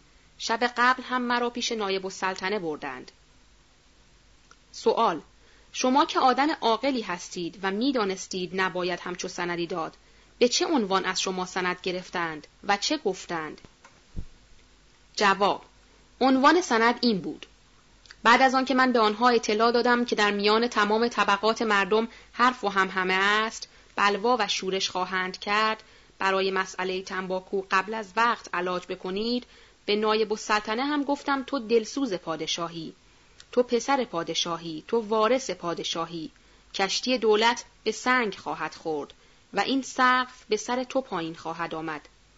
دور نیز خطری به سلطنت چندین هزار ساله ایران وارد شود. یک دفعه این امت اسلامی از میان خواهد رفت. آن وقت قسم خورد که من قرضی ندارم. مقصود من اصلاح است. تو یک کاغذ به این مضمون بنویس که ای مؤمنین و ای مسلمین امتیاز تنباکو داده شد. بانک تراموه در مقابل مسلمین به راه خواهد افتاد. امتیاز راه اهواز داده شد. معادن داده شد. قندسازی و کبریت سازی داده شد. شراب سازی داده شد. ما مسلمان ها به دست اجنبی خواهیم افتاد. رفته رفته دین از میان خواهد رفت. حالا که شاه ما به فکر ما نیست خودتان غیرت کنید و اتحاد نمایید. همت کنید. در صدد مدافعه برایید تقریبا مضمون کاغذ همین است. به من دستورالعمل داد و گفت همین مطالب را بنویس. ما به شاه نشان خواهیم داد و می‌گوییم در مسجد شاه افتاده بود. پیدا کردیم تا در صدد اصلاح براییم و نایب السلطنه هم قسم خورد که از نوشتن این کاغذ برای تو خطری نیست بلکه فرض دولت است که در حق تو مواجب برقرار نماید و التفات کند. آن وقت از حضور نایب السلطنه که رفتیم به خانه وکیل و دوله آنجا نوشته را باز هم به قهر و جبر و تهدید نوشتم. وقتی که نوشته را از من گرفتند مثل این بود که دنیا را خدا به ایشان داده است. قلمدان را جمع کردند. اسباب داغ و شکنجه به میان آوردند. سپایه سربازی حاضر کردند که مرا لخت کنند به سپایه ببندند که رفقایت را بگو مجلستان کجاست رفقایت کیست هرچه گفتم چه مجلس چه رفیق من با همه مردم راه دارم از همه افواهی شنیدم حالا کدام مسلمان را گیر بدهم مجبورم کردند من دیدم حالا دیگر وقت جانبازی است و موقع است که جانم را فدای عرض و ناموس و جان مسلمانان بکنم چاقو و مقراز را که از شدت خوشی فراموش کرده بودند که توی قلمدان بگذارند در میان اتاق افتاده بود. نگاه به چاقو کردم. رجب علی خان ملتفت شد و چاقو را برداشت. مقراز پای بخاری افتاده بود. والی که روی به قبله نشسته دعا می‌خواند گفتم شما را به حق این قبله و به حق این دعایی که می‌خوانید قرضتان چه چیز است در آن بین هم کاغذی از نایب السلطنه به آنها رسیده بود کاغذ را خواندند و پشت رو گذاشتند والی گفت در این کاغذ نوشته که حکم شاه است که مجلس و رفقای خودتان را حکمن بگویید و الا این داغ و درفش حاضر است و تازیانه موجود است من چون مقراز را پای بخاری دیدم به قصد اینکه خود را به مقراز برسانم گفتم بفرمایید روی مخده تا تفصیل را به شما عرض کنم. داغ و درفش لازم نیست. دست والی را گرفتم کشیدم به طرف بخاری. خودم را به مقراز رساندم و شکم خود را پاره کردم. خون سرازیر شد. ما بین جریان خون بنای فهاشی را گذاشتم. پس از آن مسترب شدند. بنای معالجه مرا گذاشتند. زخم را بخیه زدند.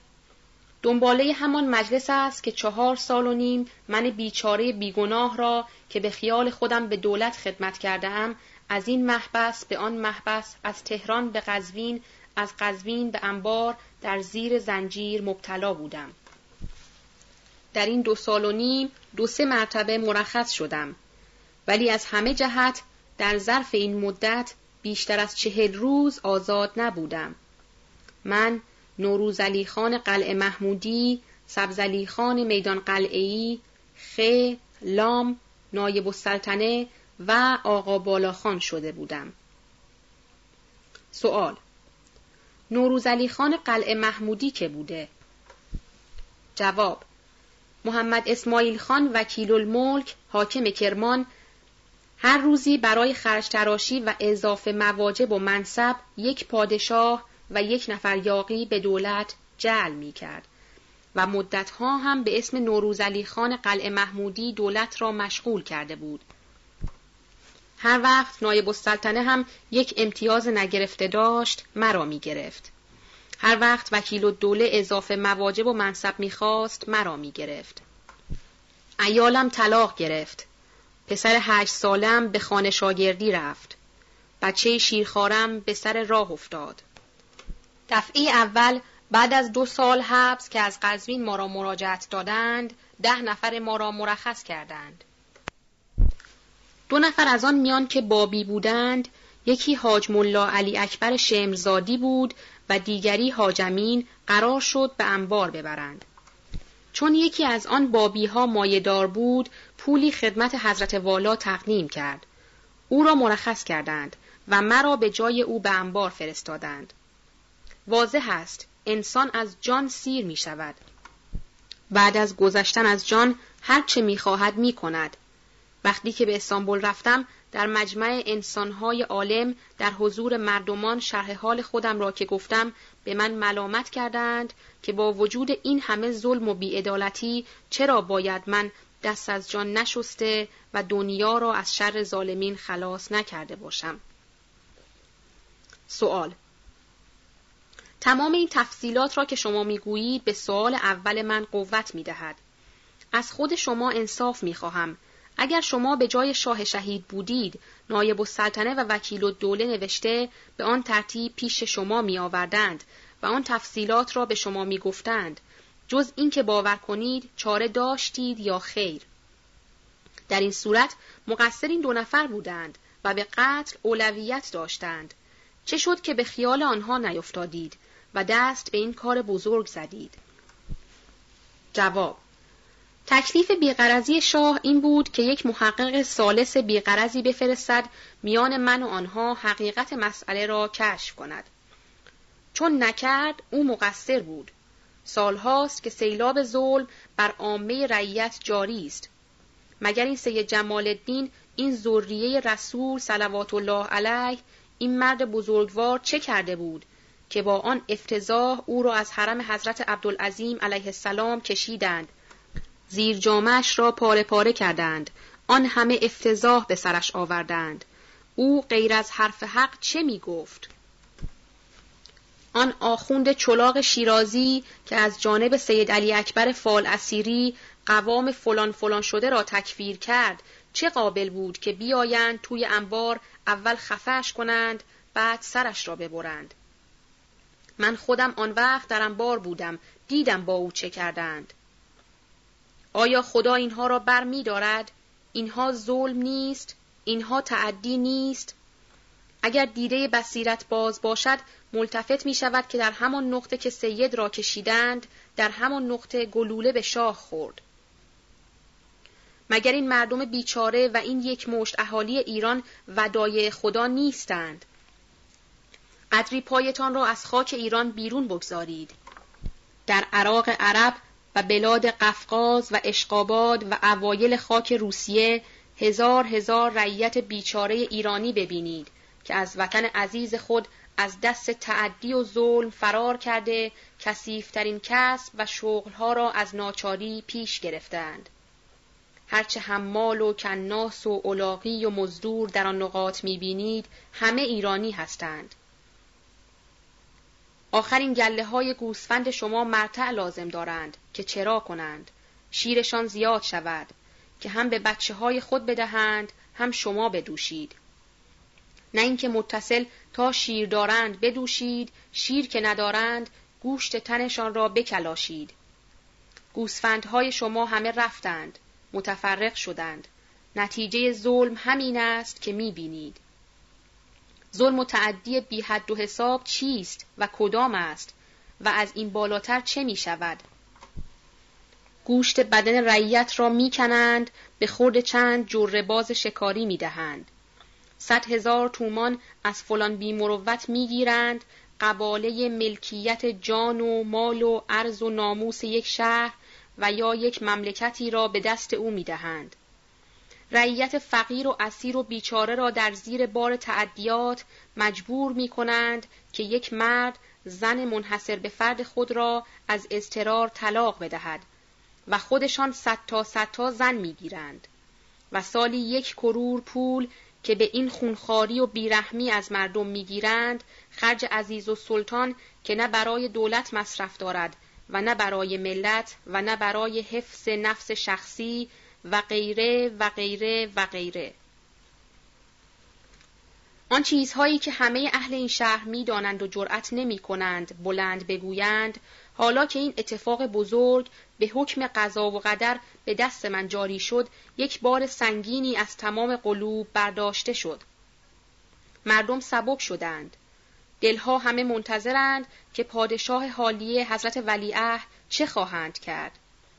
به عدل و رعفت و درستی جبر قلوب شکسته خواهند کرد یا خیر.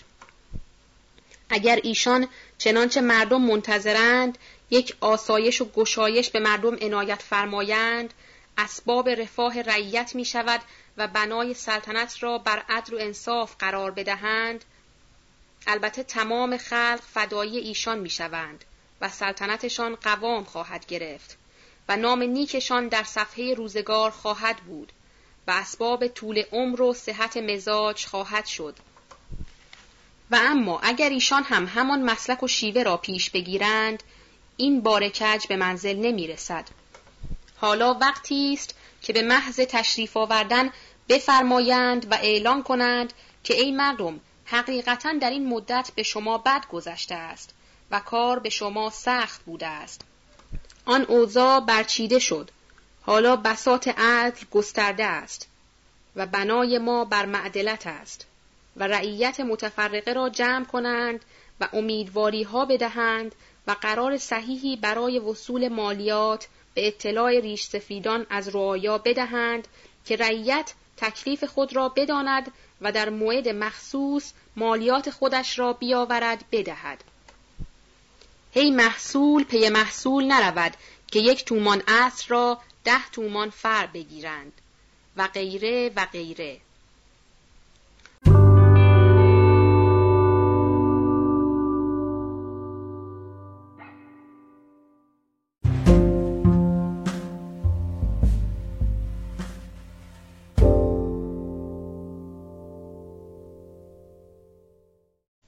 صفحه 107 سوال. در صورتی که واقعا خیال شما خیر عامه بوده و برای رفع ظلم از تمام ملت این کار را کردید پس باید تصدیق بکنید به اینکه اگر این مقاصد بدون خونریزی به عمل بیاید و این مقصود حاصل شود البته بهتر است. حالا ما می‌خواهیم بعد از این در صدد اصلاح این مفاسد براییم باید خیال ما از بعضی جهات آسوده باشد که از روی اطمینان مشغول ترتیب تازه بشویم. در این صورت باید بدانیم اشخاصی که با شما متفق هستند کی هستند و حالشان چیست و این را هم شما بدانید که غیر از شخص شما که مرتکب این جنایت هستید یا کشته می‌شوید یا شاید چون خیالتان خیر عامه بوده است نجات یابید امروز دولت متعرض احدی نخواهد شد برای اینکه صلاح دولت نیست فقط می‌خواهیم بشناسیم اشخاصی که با شما هم عقیده هستند که در اصلاح امورات شاید یک وقت به مشاوره آنها محتاج بشویم. جواب صحیح نکته میفرمایید. من چنانچه به شما قول دادم به شرف و ناموس و انسانیت خودم قسم است که به شما دروغ نخواهم گفت. هم عقیده من در این شهر و مملکت بسیار هستند. در میان علما بسیار و در میان وزرا بسیار و در میان عمرا بسیار و در میان تجار و کسبه بسیار و در جمیع طبقات بسیار هستند. شما می‌دانید وقتی که سید جمال الدین در این شهر آمد تمام مردم از هر دسته و هر طبقه چه در تهران چه در حضرت عبدالعظیم به زیارت و ملاقات او رفتند و مقالات او را شنیدند. چون هرچه می گفت لله و محض خیر عامه مردم بود. همه کس مستفید و شیفته مقالات او شدند و تخم این خیالات بلند را در مزارع قلوب پاشید. مردم بیدار بودند، هوشیار شدند. حالا همه کس با من هم عقیده است ولی به خدای قادر متعال که خالق سید جمال الدین و همه مردم است قسم از این خیال من و نیت کشتن شاه احدی غیر از خودم و سید اطلاع نداشت. سید هم در استانبول است. هر کاری به او می توانید بکنید. دلیلش هم واضح است که اگر همچو خیال بزرگی را من با احدی می گفتم حکمن منتشر می گردید و مقصود باطل می شد. وانگهی تجربه کرده بودم که این مردم چقدر سوست عنصر و حب جاه و حیات دارند. و در آن اوقاتی که گفتگوی تنباکو و غیر در میان بود که مقصود فقط اصلاح اوضاع بود و ابدا خیال کشتن شاه و کسی در میان نبود. چقدر از این ملک ها و دولت ها و سلطنت ها که با قلم و قدم و درم هم عهد شده بودند و می گفتند تا همه جا حاضریم. همین که دیدند برای ما گرفتاری پیدا شد همه خود را کنار کشیدند. من هم با آن همه گرفتاری اسم احدی را نگفتم. چنانچه به جهت همین کتمان سر اگر بعد از خلاصی یک دور می زدم مبالغی می توانستم از آنها پول بگیرم. ولی دیدم نامرد هستند. گرسنگی خوردم و ذلت کشیدم. دست پیش احدی دراز نکردم. سوال در میان اشخاصی که دفعه اول به اسم همخیالی و همدستی شما بودند گویا حاج سیاه از همه پرماده تر باشد. جواب خیر، حاج سیاه مرد مزبزب خودپرستی است. ابدا به مقصود ما کمک و خدمتی نکرد و او ضمنا آب گل می کرد که برای زل و سلطان ماهی بگیرد و خیالش این بود بلکه زل و سلطان شاه بشود و امین و دوله صدر و خودش مکنتی پیدا کند چنانچه حالا قریب شانزده هزار تومان در محلات املاک دارد.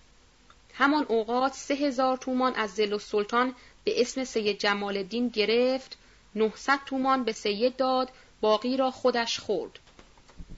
سوال شما قبل از اینکه اقدام به این کار بکنید ممکن بود بعد از خلاصی دسترس داشتید خودتان را به یک سالسی ببندید مثل صدر اعظم چنانچه معمول به اهل ایران ماست که در وقت تعدی به بحث می روند و متحسن می شوند و حرف حسابی خود را عاقبت می گویند و رفع تعدی از خود می کنند. شما هم می خواستید این کار را بکنید. اگر از این اقدامات شما نتیجه حاصل نمی شد، آن وقت دست به این کار می زدید. کشتن یک پادشاه بزرگ که کار شوخی نیست. جواب بلی انصاف نیست از برای گوینده این کلام به توهم اینکه در دفعه ثانی من رفته بودم عرض حال خود را به صدارت عزما بکنم. باز نایب السلطنه مرا گرفت و گفت چرا به منزل صدر اعظم رفتی؟ وانگهی. شما همه می‌دانید همین که پای نایب السلطنه در یک مسئله به میان می آمد صدر اعظم و دیگران ملاحظه می کردند و جرأت نمی کردند حرف بزنند. اگر هم می‌زدند شاه اعتنا نمی کرد سوال این تپانچه شش لول بود که داشتی؟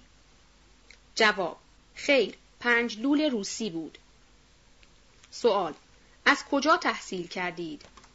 جواب در بارفروش از شخص میوه خری که برای بادکوبه میوه حمل می‌کرد سه تومان و دو هزار با انزماع پنج فشنگ خریدم. سوال آن وقت که خریدید به همین نیت خریدید؟ جواب خیر برای مدافعه خریدم. به خیال نایب السلطنه بودم. سوال در استانبول آن وقتی که در خدمت سید شرح حال خودتان را می گفتید ایشان چه جواب فرمودند؟ جواب جواب میفرمودند با این ظلم ها که تو نقل می کنی که به تو وارد شده است خوب بود نایب السلطنه را کشته باشی چه جان سخت بودی و حب حیات داشتی به این درجه ظالمی که ظلم کند کشتنی است. سوال با وجود این امر مسرح سید پس چرا او را نکشتید و شاه را شهید کردید؟ جواب همچو خیال کردم که اگر او را بکشم ناصر شاه با این قدرت هزاران نفر را خواهد کشت. پس باید قطع اصل شجر ظلم را کرد نه شاخ و برگ را. این است که به تصورم آمد اقدام کردم. سوال من شنیدم که گفته بودی که در شب چراغانی شهر که هنگام جشن شاه شهید خواهد بود و شاه به گردش می آمده است این کار را می خواستی بکنی. جواب خیر من همچو اراده ای نداشتم و این حرف من نیست و نمی‌دانستم که شاه به گردش شهر خواهد رفت. و این قوه را هم در خودم نمی دیدم. روز پنجشنبه شنیدم که شاه به حضرت عبدالعظیم می آید. در خیال دادن عریضه به صدارت عزما بودم که امنیت بخواهم. عریضه را هم نوشته در بغل داشتم و رفتم در بازار منتظر صدر اعظم بودم. از خیال دادن عریضه منصرف شدم و یک مرتبه به این خیال افتادم و رفتم منزل تپانچه را برداشتم آمدم از درب امامزاده حمزه رفتم توی حرم قبل از آمدن شاه تا اینکه شاه وارد شد. آمد حرم زیارتنامه مختصری خوانده به طرف امامزاده حمزه خواست بیاید دم در یک قدم مانده بود که داخل حرم امامزاده حمزه بشود تپانچه را آتش دادم. سوال شاه شهید به طرف شما مستقبل می آمد و شما را می دید یا خیر؟ جواب بلی مرا دید و تکانی هم خورد که تپانچه خالی شد. دیگر نفهمیدم. سوال حقیقتا اطلاع ندارید که تپانچه چه شد؟ می‌گویند در آن میان زنی بود تپانچه را او رو بود و برد. جواب خیر زنی در آن میان نبود و اینها مزخرفات است پس ایران ما یک بار نهلیست شدند که میان آنها آن ترزنهای شیردل پیدا شود سوال من شنیدم و شهرتی دارد که همان وقتی که سید شما را مأمور به این کار کرد زیارتنامه برای شما انشاء کرده و به شما گفت که شما شهید خواهید شد و مزار و مرقد شما زیارتگاه رندان جهان خواهد بود.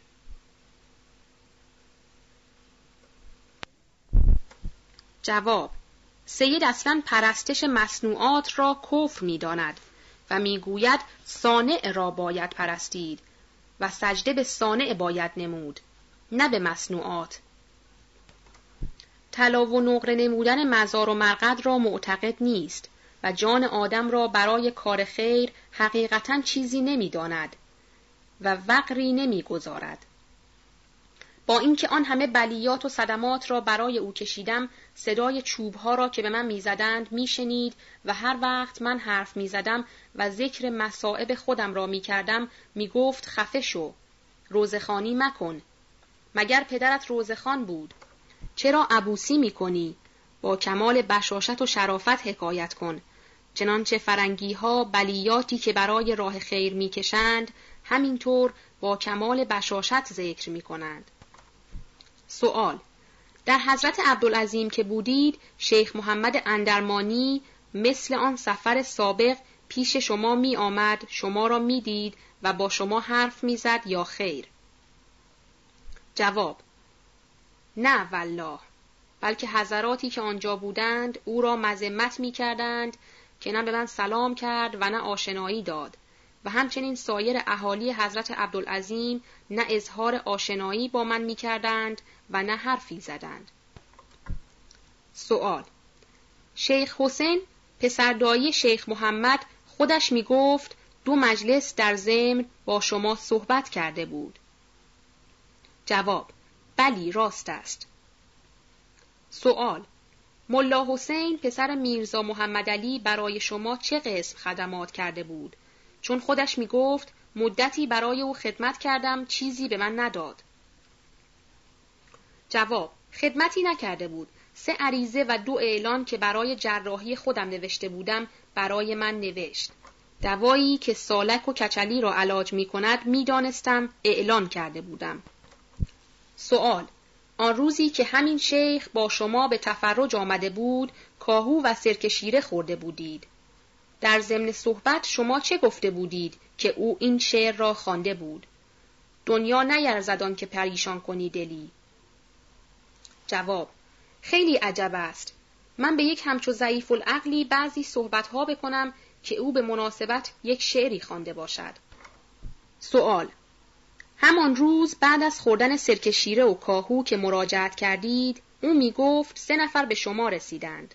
یک سید و یک آخوند و یک مکلا. با شما کنار کشیدند. به قدر سه ربع ساعت نجوا می کردید.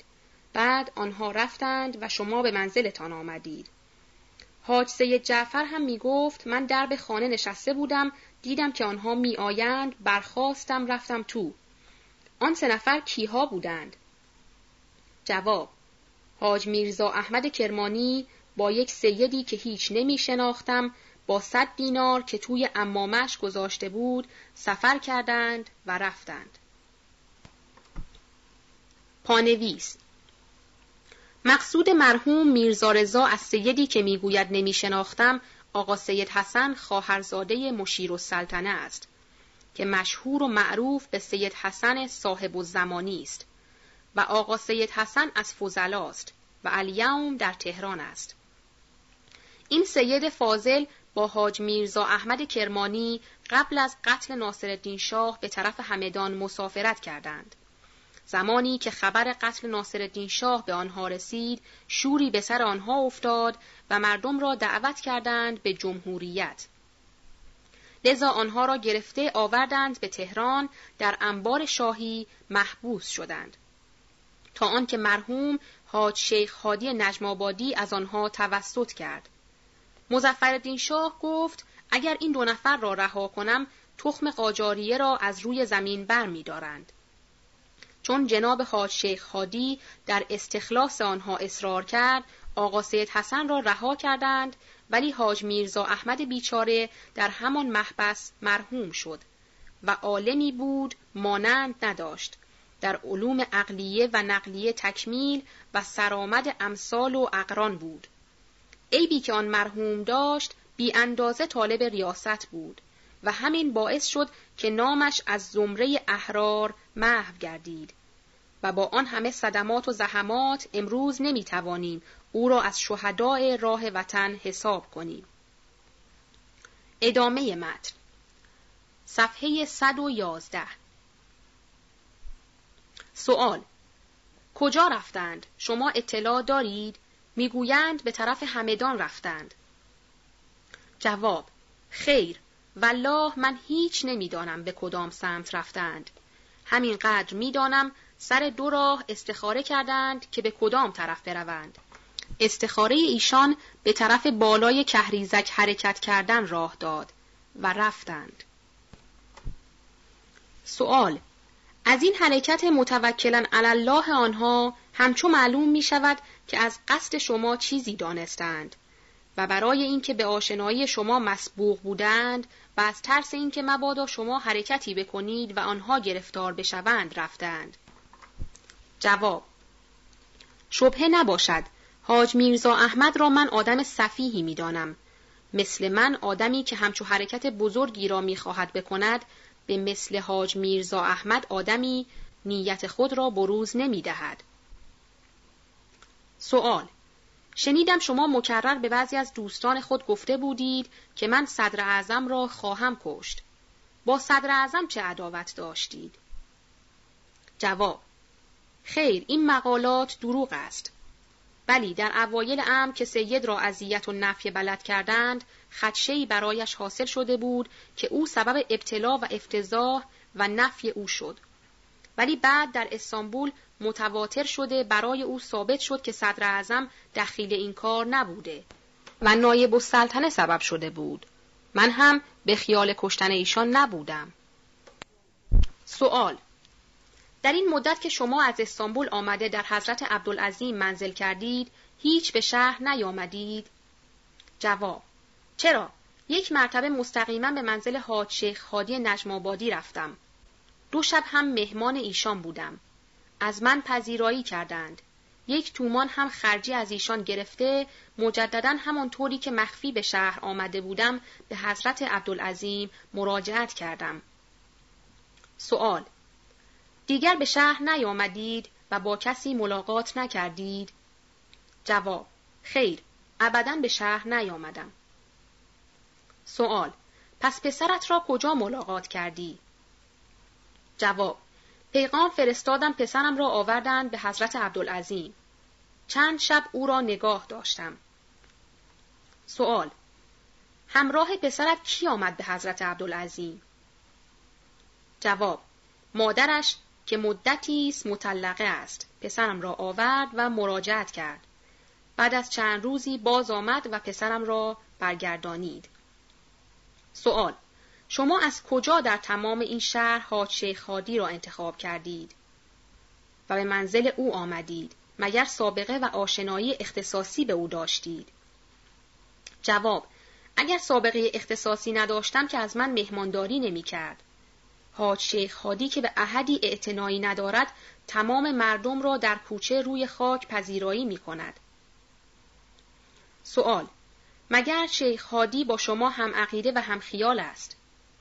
جواب اگر هم عقیده و هم خیال نبود به منزلش نمی رفتم. سوال پس یقین است از نیت خود در شهادت شاه به ایشان هم اظهاری کردی. جواب خیر لازم نبود که به ایشان اظهاری بکنم. سوال از طرف سید جمال الدین برای ایشان پیغام و مکتوبی داشتی؟ جواب مگر پستخانه و وسایل دیگر قحط است که به توسط من که همه جا متهم و معروف هستم مکتوب برای کسی برسد. وانگهی شما چه می‌گویید؟ مگر حاج شیخ خادی تنهاست که با من هم خیال باشد؟ عرض کردم که اغلب مردم با من هم خیال هستند. مردم انسان شدند چشم و گوششان باز شده است. سوال اگر مردم همه با شما هم خیال هستند پس چرا آهاد و افراد مردم از بزرگ و کوچک زن و مرد در این واقعه مثل آدم فرزند مرده گریه می کنند در خانه نیست که عذاب پا نباشد. جواب این ترتیبات عزاداری ناچار مؤثر است. اسباب رقت می شود اما بروید در بیرونها حالت فلاکت رعیت را تماشا کنید.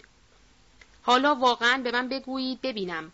بعد از این واقعه بینظمی در مملکت پیدا نشده است طرق و شوارع مخشوش نیست به جهت اینکه این فقره خیلی اسباب قصه و اندوه من است که در انظار فرنگی ها و خارجه به وحشیگری معروف نشویم و نگویند هنوز ایرانی ها وحشی هستند.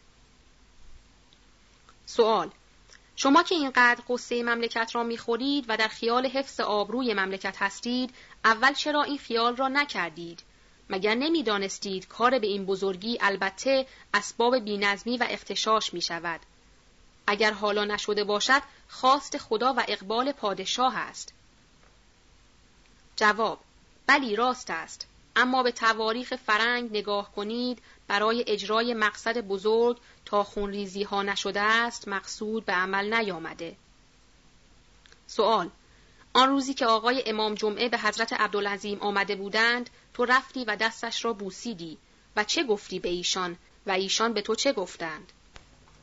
جواب امام جمعه با پسرهاشان و معتمد و شریعه آمدند.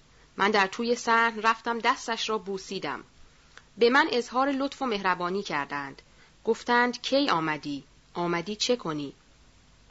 گفتم آمدم که بلکه یک طوری امنیت پیدا کنم بروم شهر مخصوصا از ایشان خواهش کردم خدمت صدر اعظم توسط کنند کار مرا اصلاح نمایند که من از شر نایب السلطنه و وکیل و دوله آسوده شوم ولی پسرهای امام به من گفتند شهر آمدن ندارد این روزها شهر به واسطه نان و گوشت و پول سیاه به هم خواهد خورد و بلوایی می شود. خود امام هم به من امیدواری و اطمینان داد. سوال با معتمد و شریعه چه می گفتی و چه نجوا می کردی؟ جواب همین را می گفتم که خدمت آقای امام شرح حال مرا بگویید و آقا را وادارید از من توسط کند. سوال ملا صادق کوسه محرر آقا سید علی اکبر با تو چه کار داشت؟ شنیدم چند مرتبه در حضرت عبدالعظیم منزل تو آمده بود. جواب خود آقا سید علی اکبر هم آمده بود حضرت عبدالعظیم. به قدر نیم ساعت با ایشان حرف زدم. التماس کردم که یک طوری برای من تحصیل امنیت کنند که از شر حضرات آقایان در امان باشم بیایم شهر. آقا سید علی اکبر گفت من به این کارها کاری ندارم. ملا صادق محررش هم یکی دو مرتبه آمد درباره همین مقوله صحبت کردیم. از آقای حاج شیخ هادی هم آن شب که رفتم منزلشان همین خواهش را کردم. گفتند این مردم قابل این نیستند که من از آنها خواهش کنم. ابدا از آنها خواهش نمی کنم. سوال چطور شد که تو با این همه وحشت که از آمدن به شهر داشتی و هیچ جا هم غیر از منزل آقای حاج شیخ هادی نرفتی؟ واقعا راست بگو شاید کاغذ و پیغامی برای ایشان داشتی جواب خیر کاغذ و پیغامی نداشتم مگر اینکه آقای حاج شیخ خادی را از سایر مردم انسانتر می‌دانم. با او می شود دو کلمه صحبت کرد. سوال مثلا از چه قبیل صحبت کردی؟ جواب مشرب آقای حاج شیخ خادی معلوم است که چه قسم صحبت می کند او روز که کنار خیابان روی خاک ها نشسته است متصل مشغول آدمسازی است و تا به حال اقلا بیست هزار آدم درست کرده است. و پرده از پیش چشمشان برداشته است و همه بیدار شده مطلب را فهمیدند. سوال با سید جمال الدین هم خصوصیت و ارسال و مرسولی دارد؟ جواب چه ارز کنم؟ درست نمی‌دانم ارسال و مرسولی دارد اما از معتقدین سید است و او را مرد بزرگی می‌داند. هر کس که اندک بصیرتی داشته باشد می‌داند که سید دخلی به مردم این روزگار ندارد. حقایق اشیا جمیعا پیش سید مکشوف است. تمام فیلسوف های فرنگ و حکمای بزرگ ایشان و همه روی زمین در خدمت سید گردنشان کج است و هیچ از دانشمندان روزگار قابل نوکری و شاگردی سید نیست. واضح است حاج شیخ خادی هم شعور دارد مثل بعضی از آخوندهای بیشعور نیست هر کسی که به این علامات و آثار پیدا شد خودش است دولت ایران قدر سید را نشناخت و نتوانست از وجود محترم او فواید و منافع ببرد. به آن خفت و افتضاح او را نفی بلد کردند. بروید حالا ببینید سلطان عثمانی چطور قدر او را می‌داند. وقتی که سید از ایران به لندن رفت سلطان عثمانی چندین تلگراف به او کرد که حیف از وجود مبارک توست که دور از حوزه اسلامیت به سر بری.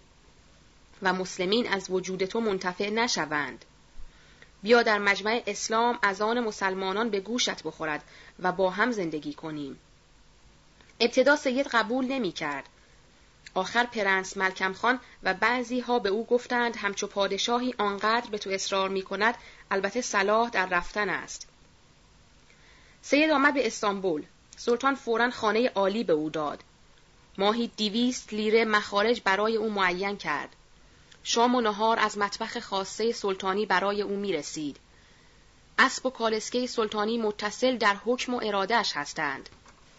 در آن روزی که سلطان او را در قصر یلدوز دعوت کرد و در کشتی بخار که در توی دریاچه باغش کار می کند نشسته صورت سید را بوسید و در آنجا بعضی صحبت ها کردند سید تعهد کرد که انقریب تمام دول اسلامیه را متحد کند و همه را به طرف خلافت جلب نماید و سلطان را امیرالمؤمنین کل مسلمین قرار بدهد این بود که به تمام علمای شیعه کربلا و نجف و تمام بلاد ایران باب مکاتبه باز کرد و به وعد و نوید و استدلالات عقلیه بر آنها مدلل کرد که ملت اسلامی اگر متحد بشوند تمام دول روی زمین نمی توانند به آنها دست بیابند.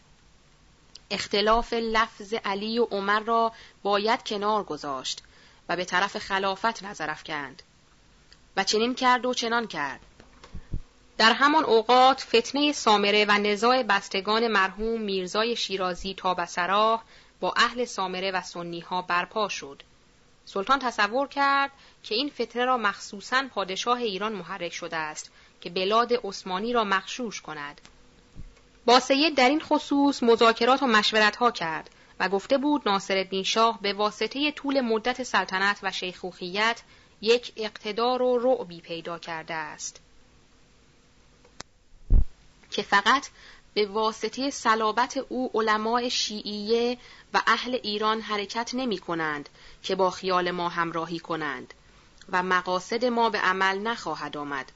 درباره شخص او باید فکری کرد و به سید گفت تو درباره او هر چه می توانی بکن و از هیچ چیز اندیشه مدار. سوال. تو که در مجلس سلطان و سید حاضر نبودی این تفصیلات را از کجا میدانی؟ جواب. سید از من محرمتر نداشت. چیزی از من پنهان نمی کرد من در استانبول که بودم از بس که سید به من احترام می کرد در انظار تمام مردم تالی خود سید به قلم رفته بودم. بعد از خود سید هیچ کس به احترام من نبود تمام اینها را خود سید برای من نقل کرد و خیلی صحبت ها از این قبیل سید برای من نقل کرد ولی در خاطرم نیست. سید وقتی که به نطق می افتاد مثل ساعتی که فنرش در رفته باشد مسلسل می گفت مگر می شد همه را حفظ کرد. سوال در صورتی که شما در استانبول به آن احترام بودید دیگر به ایران آمدید چه کنید که اینقدر به این و آن التماس کنی که برای تو امنیت حاصل کنند؟ جواب مقدر این بود که بیایم و این کار به دست من جاری شود. خیال داشتم که آمدم. تحصیل امنیت هم برای اجرای خیال خودم می‌خواستم بکنم.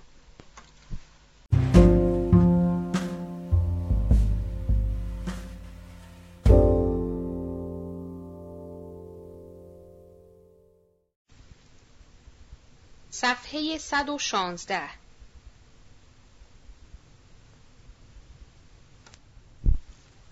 سوال. خوب از مطلب دور افتادیم. بعد چه شد؟ سید به علمای شیعه و ایران کاغذهایی که نوشته بود اثری هم کرد؟ جواب. بلی. تمام جواب نوشته و اظهار عبودیت کردند. بعضی آخوندها و ملاهای لاشخور را مگر نمی‌شناسید؟ وعده پول و امتیاز بشنوند؟ دیگر آرام می‌گیرند. خلاصه بعد از اینکه تدبیرات گل کرد و بنای نتیجه بخشیدن را گذاشت چند نفر از نزدیکان سلطان و مزبزبین منافق که دوروبر سلطان بودند مثل ابوالهدا و غیره در میان افتاده خواستند خدمات سید را به اسم خودشان جلوه بدهند. سلطان را در حق سید بدگمان کردند. به واسطه ملاقاتی که سید از خدیو مصر کرده بود ذهنی سلطان کردند که سید از تو معیوز شده است می‌خواهد خدیو را خلیفه بکند سلطان هم مالی خولیا و جنون دارد متصل خیال می کند که الان زنهایش می آیند و می کشندش. لحاظا به سوء زن افتاده پلیس های مخفیه به سید گماشت. اسب و کالسکه هم که به اختیار سید بود از او من کرد. سید هم رنجش حاصل کرده گفت و اصرار کرد که می‌خواهم بروم لندن. این بود که دوباره اصلاح کردند و پلیس ها را از دور او برداشتند و اسب و کالسکش را دادند. بعد از اصلاح سید می گفت حیف که این مرد یعنی سلطان دیوانه است و مالی خولیا دارد. و الا تمام ملل اسلامیه را برای او مسلم می کردم. ولی چون اسم او در ازهان بزرگ است باید به اسم او این کار را کرد. هر کس سید را دیده می‌داند که او چه شوری در سر دارد و ابدا در خیال خودش نیست. نه طالب پول است، نه طالب شعونات است، نه طالب امتیاز است. زاهدترین مردم است. فقط می‌خواهد اسلام را بزرگ کند. حالا هم اعلی حضرت مزفر شاه به این نکته ملهم بشود سید را بخواهد استمالت کند این کار را به نام نامی ایشان خواهد کرد. سوال یعنی سید بعد از این تفصیلات که ذکر کردید مطمئن می شود به ایران بیاید؟ جواب من سید را می شناسم. همینقدر که یکی از دول خارجه را زامن بدهد که جان او در امان باشد او دیگر در بند هیچ چیز نیست. خواهد آمد که شاید خدمتی به اسلامیت بکند. وانگهی او یقین می داند که خون او کار آسانی نیست و تا قیامت خشک نخواهد شد. صفحه 117 سواد نگارش میرزا ابو تراب خان نظم دوله که در آخر استنتاق نوشته و مهر کرده است. هوال علیم این کتابچه سوال و جواب و استنتاقی است که در مجالس عدیده در حضور این غلام خانزاد ابو تراب و جناب حاج حسین علی خان رئیس قراولان امارت مبارکه همایونی اجالتا به طور ملایمت و زبان خوش از میرزا محمد رضا به عمل آمد. لیکن مسلم است در زیر شکنجه و صدمات لازمه استنتاق بهتر از این مطالب و مکنونات بروز خواهد داد. اما اجالتا از این چند مجلس سوال و جواب که این غلام خانزاد کرده است چیزی که به این غلام معلوم شده این است که او خودش در همه جا می‌گوید ابدا در خیال و صلاح خیر عامه نبوده و تمام این محملات و مزخرفات را از سید جمال الدین شنیده و فقط از شدت نادانی شیفته و فدایی سید شده و محض تلافی صدماتی که به سید وارد آمده بود به دستورالعمل سید آمده این کار را کرده است. حالا اگر سید خیالش به جای دیگر مربوط باشد مسئله علاهده است و در خصوص آن محملات که مبنی بر خیرخواهی عامه اظهار می کند دور نیست در میان مردم بعضی هم عقیده داشته باشد. اما در این خیال شومی که داشت گویا همدستی نداشته باشد و اگر قبل از وقت از خیال خود کسی را مطلع کرده باشد این فقره در زیر شکنجه و صدمات دیگر معلوم خواهد شد. غلام خانزاد ابو تراب محل مهر نظم الدوله پانویس گویا مراد از صدمات دیگر غیر از شکنجه باشد مانند آنکه طفل او را بیاورند و داغ آتش کنند بلکه پدرش بیتاقت شود و مطالب را بروز بدهد. چنانچه در باب وصول پول سرشماری سابقا در دهات کرمان معمول بوده که طفل را در حضور پدر و مادر می نشاندند و آتش حاضر کرده انبر را در آتش می گذاردند همین که انبر آهن سرخ می شد به دست و پای طفل دو ساله می گذاردند. آن وقت پدر یا مادر لابد شده پول و تعارف معمور دیوانی را می‌دادند. چنانکه همین کار را به امر امیر بهادر در باغ شاه درباره پسر ده ساله و هفت ساله مرحوم سید جمال الدین واعظ کردند که بروز بدهد پدرش کجا رفته است. طفل بیچاره آنچه قسم می‌خورد والله به جدم قسم ما نمی‌دانیم آن بیرحمها دست بر نمی داشتند. تا طفل را قشوه دست داد و افتاد. تصاویر مقابل صفحه 108 یک. سید علی اکبر فال اسیری. دو. ناصر شاه. تولد یک شنبه شش سفر 1247 مقتول در روز جمعه 18 زیقعده 1313 قمری 1275 شمسی 3. میرزا رضا کرمانی صبح روز پنجشنبه دوم ربیع الاول 1314 به دار آویخته شد. چهار حاج میرزا حسین خان سپه سالار. ادامه متن. صفحه 118 صورت تقریرات میرزا محمد رضا که عصر روز سهشنبه قره ربیع الاول 1314 در باغ گلستان با حضور فرمانفرما و مخبر الدوله و وزیر علوم و مشیر الدوله وزیر عدلیه و تجارت و سردار کل و نظم الدوله و امین همایون و حاج حسین علی خان امیر تومان کرده است. پدر من ملا حسین اغدایی است و معروف بود به ملا حسین پدر. من خودم در اوایل کار از تعدیات محمد اسماعیل خان وکیل الملک که ملک مرا گرفت و به ملا ابو جعفر داد از کرمان به یز رفته مدتی طلبه بودم و تحصیل می کردم. بعد به تهران آمدم. پس از چندی به شغل دست فروشی مشغول بودم. پنج شش سال قبل از آن گرفتاری اول قریب 1100 تومان شال و خز نایب السلطنه از من خرید. مدتها از برای پولش دویدم. آخر رفتم بنای فضاهی گذاردم.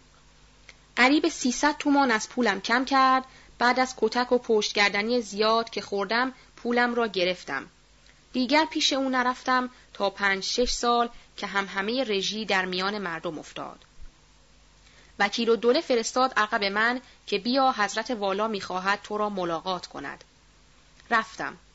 اول از من پرسید من شاه می‌شوم یا نه؟ گفتم اگر جذب قلوب بکنی شاه می‌شوی. گفت وزرای خارجه اینجا هستند قبول نمی کنند.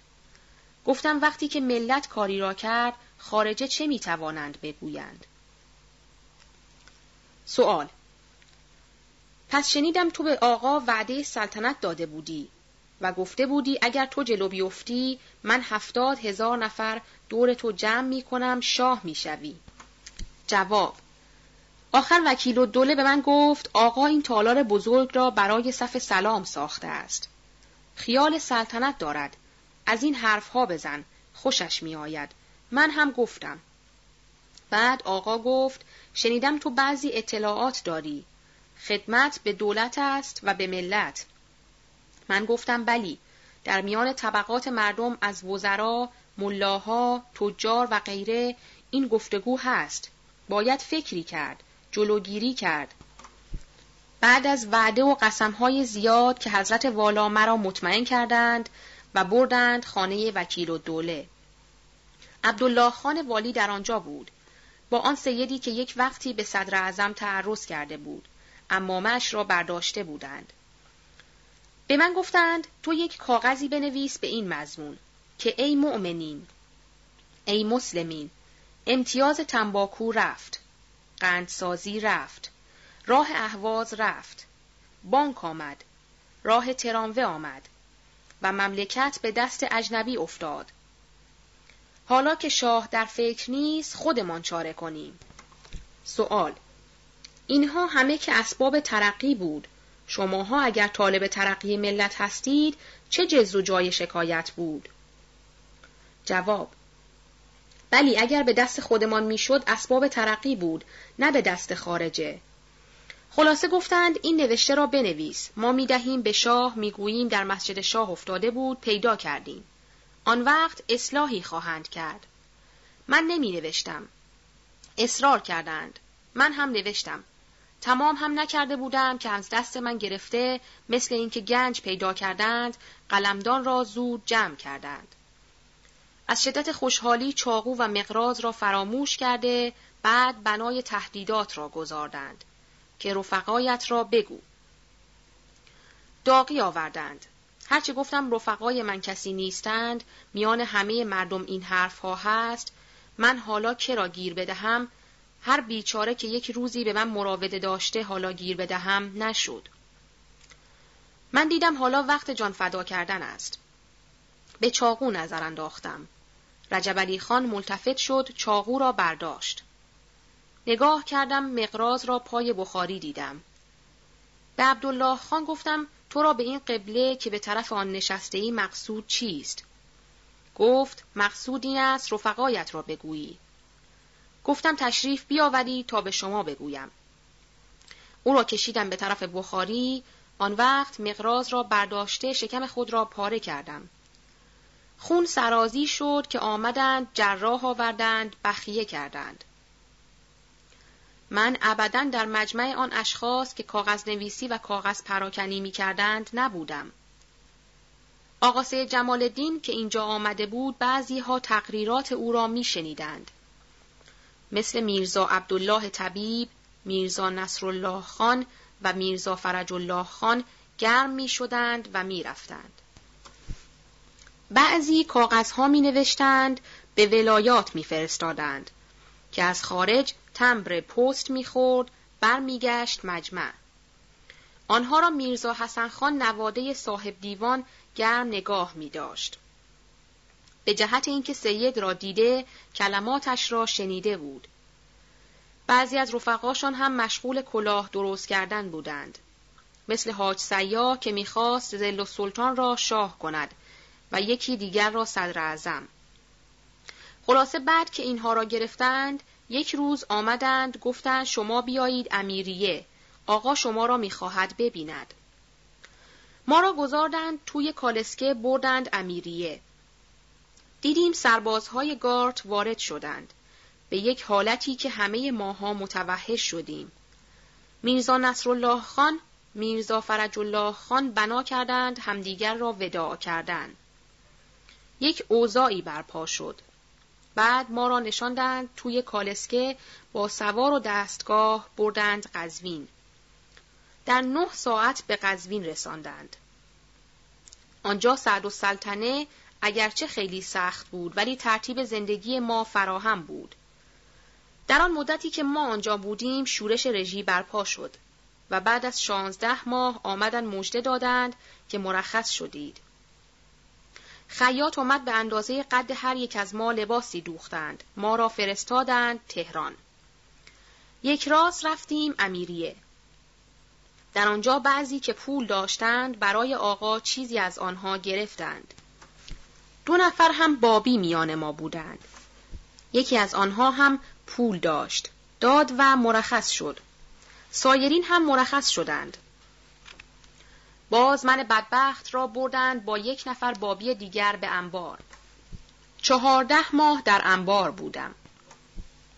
یک روز توی انبار بنای داد و فریاد گذاشتم که اگر کشتنی هستم بکشند. اگر بخشیدنی هستم ببخشند. این چه مسلمانی است؟ حاجب و دوله با یک دسته میرغضب آمدند عوض استمالت ما را به چوب بستند. یک چوب کاملی به من زدند تا اینکه از انبار خلاص شدم.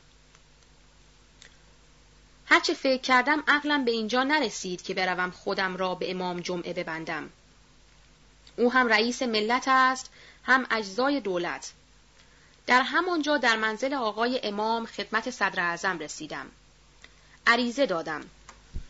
بعد از چند روز دیدم نایب محمود فرستاد پیش فراش باشی به امام جمعه گفت میرزا محمد رضا را بگویید آقا می‌خواهد پولش بدهد. من تهاشی کردم از رفتن. امام گفت برو ضرری ندارد. آمدم خدمت آقا. اول به من گفت تو به منزل صدر اعظم چرا رفتی؟ گفتم نرفتم. بعد نایب محمود گفت بیا دم صندوق خانه پول بگیر. رفتم آنجا دیدم حسین خان صندوقدار یک چیزی به گوش نایب محمود خان گفت او هم گفت بیا برویم کاروانسرای وزیر نظام حواله کنم از تاجر بگیر. ما رفتیم. دیدم باز مرا بردند انبار. خلاصه چهار سال و نیم بی جهت و تقصیر گاهی در انبار گاهی در قزوین زیر کند و زنجیر بودم. چه صدمات کشیدم. دیگر زندگی را انسان برای چه می‌خواهد؟ این دفعه آخر بعد از مرخصی از انبار آقا ده تومان دادند، پانزده تومان هم وکیل و دوله داد، رفتم به طرف استانبول. آنجا که سید شرح حالت مرا شنید، گفت چقدر جان سخت بودی، چرا نمردی؟ در مراجعت آمدم بارفروش در کاروانسرای حاج سید حسین از یک میوه فروش یک تپانچه پنج لول روسی با پنج فشنگ خریدم سه تومان و دو هزار و به خیال نایب السلطنه بودم. تا دو روز قبل از تحویل به حضرت عبدالعظیم آمدم. در این مدت هم غیر از دو شب که شهر آمده منزل حاج شیخ خادی ماندم و از ایشان سفارشنامه خواستم. و گفتم شنیدم امین همایون مرد است. از من نگاهداری خواهد کرد. سفارشنامه به او بنویسید. حاج شیخ هادی گفت من اطمینان ندارم و نمی نویسم. دوباره مراجعت کردم. دیگر ابدا به جایی نرفتم. رفتن به سرخ حسار و زرگنده دم باغ نصر و دوله همه دروغ است. در حضرت عبدالعظیم هم بودم. به همه آقایان ملتجی شدم. به آقای امام جمعه، به آقا سید علی اکبر و دیگران ملتجی شدم که برای من تحصیل امنیت کنند. هیچ کدام اعتنایی به حرف من نکردند. یک روز هم صدر اعظم آمد به صفائیه عریضه عرض کرده بودم که بدهم به حضرت عبدالعظیم نیامدند. پانویس باعث خلاصی میرزا رضا از انبار شاهی جناب آقا سید عبدالرحیم اصفهانی نایب زهیر و دوله شد. چه مدتی که میرزا رضا در انبار محبوس بود احدی از او معاونتی نکرد. جز این سید بزرگوار که بعض اوقات پول برای او میفرستاد و مخارج ایال او هم میرسانید و به واسطه برانگیختن وسایط و زحمات بسیار اسباب مرخصی او را فراهم می آورد. چنان که در شرح حالات این سید بزرگوار در تاریخ مذکور خواهد آمد. ادامه متن. صفحه 121 در اینجا سوال شد راست است که این کلفتهای اندرون با تو متحد بودند و به تو خبر می‌دادند؟ جواب گفت اینها چه حرفی است؟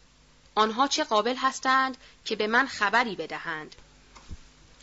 روز پنج شنبه در حضرت عبدالعظیم شهرت کرد که فردا شاه به زیارت خواهد آمد.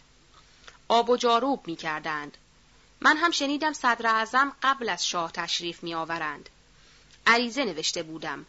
آمدم توی بازار که عریضه بدهم. نمی‌دانم چطور شد آنجا به این خیال افتادم. گفتم میرزا محمد رضا برگرد. شاید امروز اصل مقصود دست دهد. رفتم تپانچه را برداشتم. از درب امامزاده حمزه رفتم توی حرم. ایستادم تا شاه وارد شد که وقع اون ما وقع خدمت بزرگی کردم به ایران و ایرانیان. من قدری هستم و مؤمن به قدر و معتقد که بی حکم قدر برگ از درخت نمی افتد. حالا هم به خیال خودم یک خدمتی به تمام خلایق کرده و ملت و دولت را بیدار کردم و این تخم را من آبیاری کردم و سبز شد. همه خواب بودند، بیدار شدند. یک درخت خشک بیسمری را که زیرش همه قسم حیوانات موزی درنده جمع شده بودند از بیخ انداختم و آن جانورها را متفرق کردم. حالا از پهلوی آن درخت یک جوانه بالا زده است مثل مزفر شاه سبز و خرم و شاداب امید همه قسم سمر به او می رود. حالا شما هم فکر رعیتشان باشید. همه رفتند. همه تمام شدند. من قدری از خارجه را دیدم. ببینید دیگران چه کردند شما هم بکنید. لازم هم نیست حالا قانون بنویسید. چه قانون اسلام همه را کافی است. برای دیوان هم قانون فعلی لازم نیست. چه قانون نویسی حالا در ایران مثل این است که یک لغمه نان و کباب به حلق طفل تازه متولد شده بتپانند. البته خفه می شود. ولی با رعیت مشورت کنید. مثلا کت خدای فلان ده را بگویید به چه قسم از تو مالیات گرفته شود و با تو رفتار کنند راضی خواهید بود. هر طور که او بگوید با او رفتار کنید. هم کارتان منظم می شود و هم ظلم از میان می رود. در اینجا سوال شد تو قدری هستی. باید بدانی حکم قدر نیست که هنوز این کارها در اینجا واقع شود. جواب گفت پس شماها خانه خود را جاروب نکنید که حکم قدر نشده است. در اینجا سوال شد در این مدت هیچ به خیال کشتن صدر اعظم هم بودید؟ جواب گفت در این خیال نبودم. حالا که من این کار را کردم امید حیات هم ندارم. به جهت اینکه یک بزرگی لازم است مثل بزرگی خدا یک پرده پایینتر که مرا عفو کند در خصوص دستورالعمل سید جمال الدین و صحبتهای سلطان با سید سوال شد جواب گفت وقتی که فتنه سامره برپا شد و میان شیعه های اتباع مرحوم میرزای شیرازی و اهل سامره گفتگو و جنگ به میان آمده بود سلطان همه را از تحریکات شاه می‌دانست به سید گفته بود در حق ناصرالدین شاه هرچه از دستت می آید بکن و خاطر جمع باش. وقتی که من شرح مصیبت ها و صدمه ها و حبس ها و عذاب های خود را برای سید می گفتم به من گفت که تو چقدر بی غیرت بودی و حب حیات داشتی. ظالم را باید کشت. چرا نکشتی؟ و ظالم در این میان غیر از شاه و نایب السلطنه کسی دیگر نبود. اگرچه در خیال نایب السلطنه هم بودم، دیگر آن روز خیالم درباره شاه مصمم شد. گفتم شجر ظلم را از بیخ باید انداخت. شاخ و برگ به تب خشک می شوند. سوال شد روز سیزده عید اعتماد السلطنه را در حضرت عبدالعظیم ملاقات کردی یا خیر؟ جواب گفت بلی با شمس العلماء او را دیدم ولی حرف نزدم او آدم مزوری بود به سید خیلی اظهار ارادت می کرد ولی سید می گفت آدم بدذاتی است از او نباید ایمن بود سوال شد کس و کار چه داری؟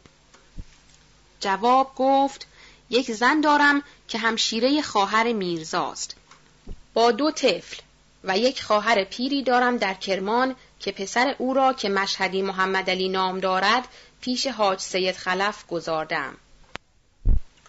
سوال شد جهت مناسبت و آشنایی تو با سید جمال الدین چه بوده؟ جواب گفت من پیش حاج محمد حسن بودم.